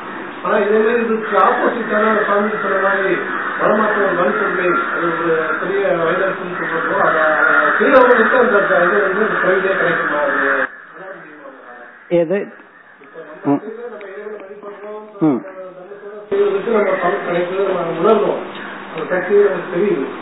அதே மாதிரி இது நமக்கு ஆப்போசிட்டா நிலைமாற்றம் பண்ணி தவறு நம்ம மனித பிறவியே வந்து மனித பிறவி இருக்கிறோம் அந்த மாதிரி அதை செய்தது அவங்களுக்கு பிறவியை கிடைக்கும் ஆ. அதாவது இந்த உலகம் இறைவனால் படைக்கப்பட்டு இறைவனால் நடத்திட்டு வருது. இந்த இதெல்லாம் பெரிய லெவல்ல நடக்கிற மாற்றங்கள். அதுக்கு நம்ம சிறு இடத்துல ஒரு கருவியாகத்தான் நம்ம செயல்பட முடியும். உண்மையிலேயே எல்லா மாற்றத்திற்கும் நமக்கு அதிகாரத்துவமோ தகுதியோ கிடையாதுதான். நீங்க எதிர்பார்க்கிற மாதிரி மாற்றத்தை நம்ம இந்த பிறவிலேயே கண்டிப்பா பார்க்க முடியாதுதான். ஆனா நாம செய்கின்ற செயலினுடைய பலன் முதல்ல நமக்கு கிடைச்சிருது. அதுக்கப்புறம் அந்த சமுதாயத்துக்கு கிடைக்குது. அந்த முழு பலன் சமுதாய முழு மாற்றம் எப்ப வரும் அப்படிங்கறது ஈஸ்வரனுடைய கையில் இருக்கு. நாம நம்மளுடைய முயற்சியை மட்டும்தான் செய்யணும். இதுல ஒரு முக்கிய கருத்து என்னன்னா இந்த மத மாற்றம் சமுதாயத்தில் நடக்கிற சில அதர்மங்கள் இவைகளை எல்லாம் பார்த்து நம்ம மனசுல வந்து ஒரு பெயின் வரலாம் வரணும். ஒரு ஒரு வேதனை வர்றதுல தப்பில்லை. ஆனா ஒரு வெறுப்பாவோ அல்லது ஒரு கோபமாகவோ அல்லது இதெல்லாம் முடியாது அப்படின்னு ஒரு சோர்வோ நமக்கு வந்து விடக்கூடாது ஒரு சங்கடத்தை நம்ம பார்க்கும் பொழுது அது பெயின் வந்தா அந்த துக்கமே அது யோகமா மாறிடும் ஆனால் அது வெறுப்பா மாறக்கூடாது. இப்போ நீங்க சொன்ன மாதிரி ஒரு சோர்வு வந்துடக்கூடாது இவ்வளவு பண்ணி ஒரு மாற்றமும் வரலையே. அது- ஏன்னா அது நம்ம கையில் இல்லை. அது ஈஸ்வரனுடைய சிருஷ்டியில வர்ற விஷயம். அதாவது ஆ- ஆயிரத்தி தொள்ளாயிரத்தி பத்தாவது வருஷம் சைனாவை வந்து சிக் மேன் ஆஃப் ஏசியான்னு சொன்னார்கள். சைனா நாடு வந்து முதல் உலக போருக்கு முன்னாடி. இன்னைக்கு நமக்கே தெரியும் சைனா எவ்வளவு முன்னேறார்கள். அப்ப சைனாவை சார்ந்த ஒரு தீர்க்க தரிசி ஒரு காரணம் சொன்னார். என்னுடைய சைனா நாடு இவ்வளவு கீழ்நிலைக்கு போனதுக்கு என்ன காரணம்? என்றால் அவர் சொன்ன காரணம் என்னுடைய மக்கள் என்னுடைய கலாச்சாரத்தை மதிக்காததுதான். அதை அவமதிக்கிறது தான் என்னைக்கு என்னுடைய மக்கள் என்னுடைய நாட்டையும் கலாச்சாரத்தையும் மதிக்கிறாங்களோ அப்ப என்னுடைய நாடு மேல வரும்னார் அதுதான் இங்க உண்மை. நம்முடைய கலாச்சாரம் நம்முடைய நம்மகிட்ட இருக்கிற ஸ்கிரிப்சர் நம்மளுடைய கலாச்சாரத்துல எடுத்துங்க. அது டான்ஸ் ஆகலாம் மியூசிக் ஆகலாம் சாஸ்திரம் ஆகலாம் எல்லாத்துலயும் நம்ம நாடு மிக மிக மேலான நிலையில் இருக்கு. இருந்து ஏன் இந்த கீழ்நிலைக்கு காரணம்? அடிப்படை காரணம் என்னன்னா நாமளே அதை மதிக்காம போயிட்டோம். அந்த மதிப்பு என்னைக்கு நமக்குள்ள வருதோ அப்போ ஒரு பெரிய மாற்றம் வரும். அந்த மதிப்பை தான் நம்மளுடைய நடத்தையிலிருந்து கிரியேட் பண்ணணும். முதல்ல நம்ம உணரணும். நம்ம உணர்ந்து அதை மதிச்சோம் அப்படின்னா கண்டிப்பா இந்த பெரிய மாற்றம் அது எப்ப வருதோ அது ஈஸ்வரனுடைய சங்கல்பம்னு விட்டுறணும். நம்ம வந்து நமக்கு உட்பட்ட தர்மா தர்மத்தை பார்த்துட்டு ஒரு அவேர்னஸ் வந்திருக்கு. இந்த நாட்டினுடைய கலாச்சாரத்தை காப்பாத்தணும்னு. இந்த அவேர்னஸ் வந்து ஒரு விரிந்த மனம்னு சொல்லலாம். என் குடும்பத்தை மட்டும் காப்பாத்தணுங்கிற எண்ணம் போய் இந்த இந்த கலாச்சாரத்தை காப்பாற்றணும்னு உங்க மனசுல ஒரு சிரத்தை ஒரு நம்பிக்கை ஒரு ஆர்வம் வந்திருக்கு. இதை நம்ம அணைச்சு விடக்கூடாது. இதுல வந்து நமக்கு வெறுப்போ கோபமோ வந்தா ராங் டைரக்ஷன்ல போயிரும்.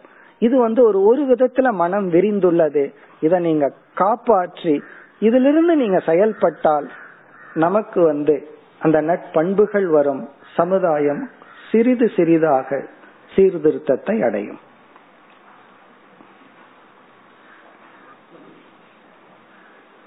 ஒரு மனிதர் ஒரு செயலை செய்யாமலேயே செயல் செஞ்சதாக சமுதாயத்தை ஏமாற்றுகிறார்.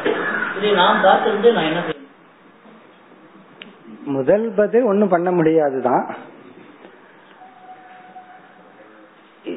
ஒரு மனிதர் இல்ல உலகம் அப்படித்தான் இருக்கு. இத வந்து நம்ம ஃபர்ஸ்ட் என்ன பண்ணணும்னா ஜீரணிக்கணும். அவர்கள் அப்படி இருக்காங்க அப்படிங்கறத நம்ம அதை ஜீரணிச்சுட்டா தான் தப்ப தப்புன்னு ஜீரணிக்கணும் சரியா சரின்னு ஜீரணிக்கணும். அதாவது வந்து ஒரு தத்துவ நூல்ல வந்து எது ஹைலி மெச்சூர்டு மைண்ட் அப்படிங்கிற கேள்விக்கு எது முழுதும் பக்குவம் அடைந்த மனம் அப்படிங்கிற கேள்விக்கு பதில் என்னன்னா இரண்டு டூ எக்ஸ்ட்ரீம் இரண்டு எதிர்மறையான தத்துவங்களை சமமாக ஜீரணிக்கும் பொழுது அந்த மனம் முழு பக்குவத்தை அடைகிறதுன்னு சொல்வார்கள். அப்படி நம்ம இந்த உலகத்துல நல்லதும் கெட்டதும் ஒரே இடத்துல கலந்துருக்கு. ஆப்போசிட்டா இல்ல ஒரே இடத்துல இருக்கு. இந்த ரெண்டையும் நம்ம ஜீர்ணிக்கும் பொழுதுதான் நமக்கு பக்குவம் வருது. ஒருத்தர் வந்து ஒருத்தர் மட்டும் இல்ல பலர் வந்து தன்னை அதிகமா பூஸ்ட் பண்ணிட்டு செஞ்சது செய்யாதது அதெல்லாம் பண்ணிட்டு இருக்காங்க இதையெல்லாம் நம்ம ஃபர்ஸ்ட் ஜீர்ணிச்சிட்டு பிறகு அந்த தப்ப நம்ம பண்ணக்கூடாது. அவ்வளவுதான். அதாவது இந்த உலகத்துல ரெண்டு பேர் வாழ்கிறார்கள். சொல்லுவான் ஒரு தாத்தாவை பார்த்துட்டு இந்த தாத்தா மாதிரி வாழணும். இந்த தாத்தா மாதிரி வாழக்கூடாது. ரெண்டு பேர் ஒருத்தர் வாழ்ந்து எப்படி வாழக்கூடாதுன்னு காட்டிட்டு போயிருப்பார்கள். ஒருத்தர் வாழ்ந்து இவர் எப்படி வாழணும்னு காட்டிட்டு போயிருப்பார்கள். ரெண்டுமே நமக்கு பாடம் தான்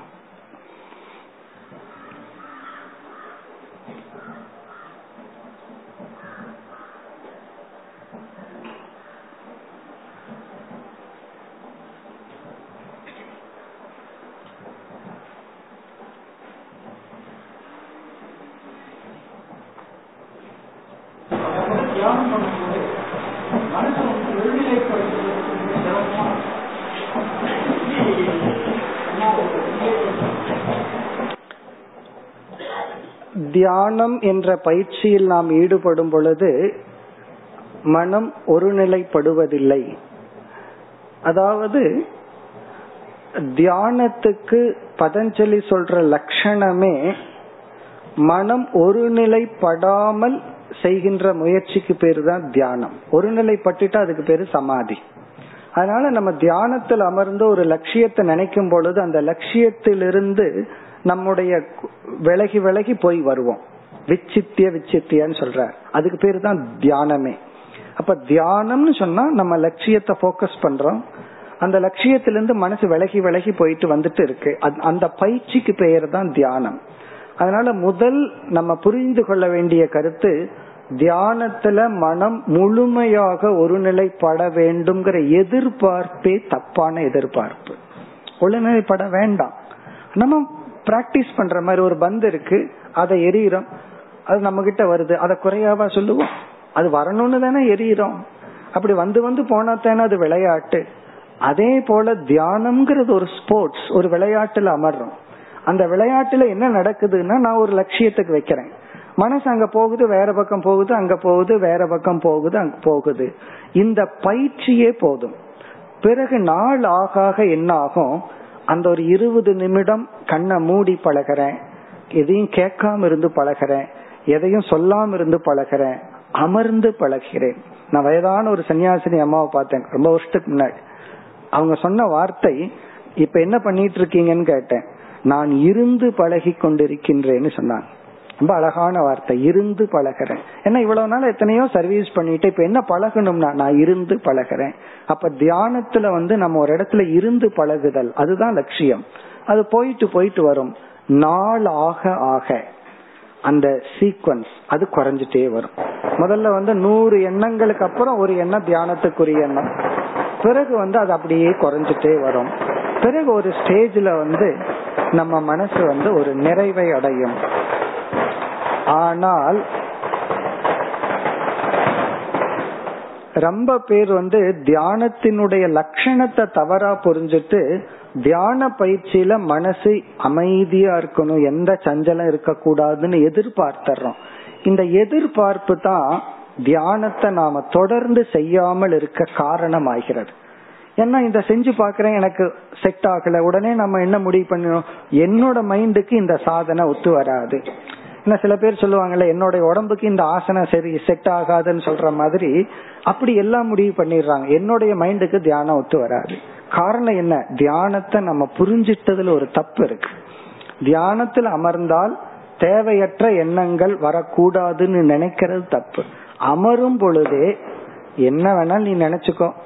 எங்க வேணாலும் போயிட்டு இங்க வந்துரு.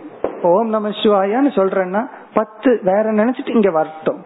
அப்படி அக்செப்ட் பண்ணிட்டு மனதை ஏற்றுக்கொண்டு எங்க வேணாலும் போய்க்கோ அப்படின்னு ஒரு சுதந்திரம் கொடுத்துட்டு அமர்ந்தோம்னா நம்மளால தியானம் பண்ண முடியும். இந்த மனதை ஒரு பகைவனா ட்ரீட் பண்ணி மனதை வெல்ல முடியாது. மனதை ஒரு நண்பனா ட்ரீட் பண்ணி தான் நம்ம மனதை வெல்ல முடியும். மனதை நம்ம கட்டுக்குள் கொண்டு வர முடியும். அதனால தியானம்ங்கிற பயிற்சி எல்லோருக்கும் சாத்தியம் எல்லோருக்கும் தேவை. அந்த தியானம் தான் இந்த நட்பண்புகளை அடையும் முதல் உபாயமாக நம்ம பார்த்தோம். நம்மை காட்டி கொடுக்கின்ற ஒரு கருவி. அதனால நம்ம கண்டிப்பா பண்ணணும்.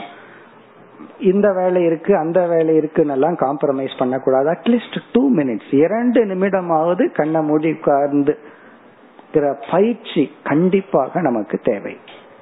ஓம்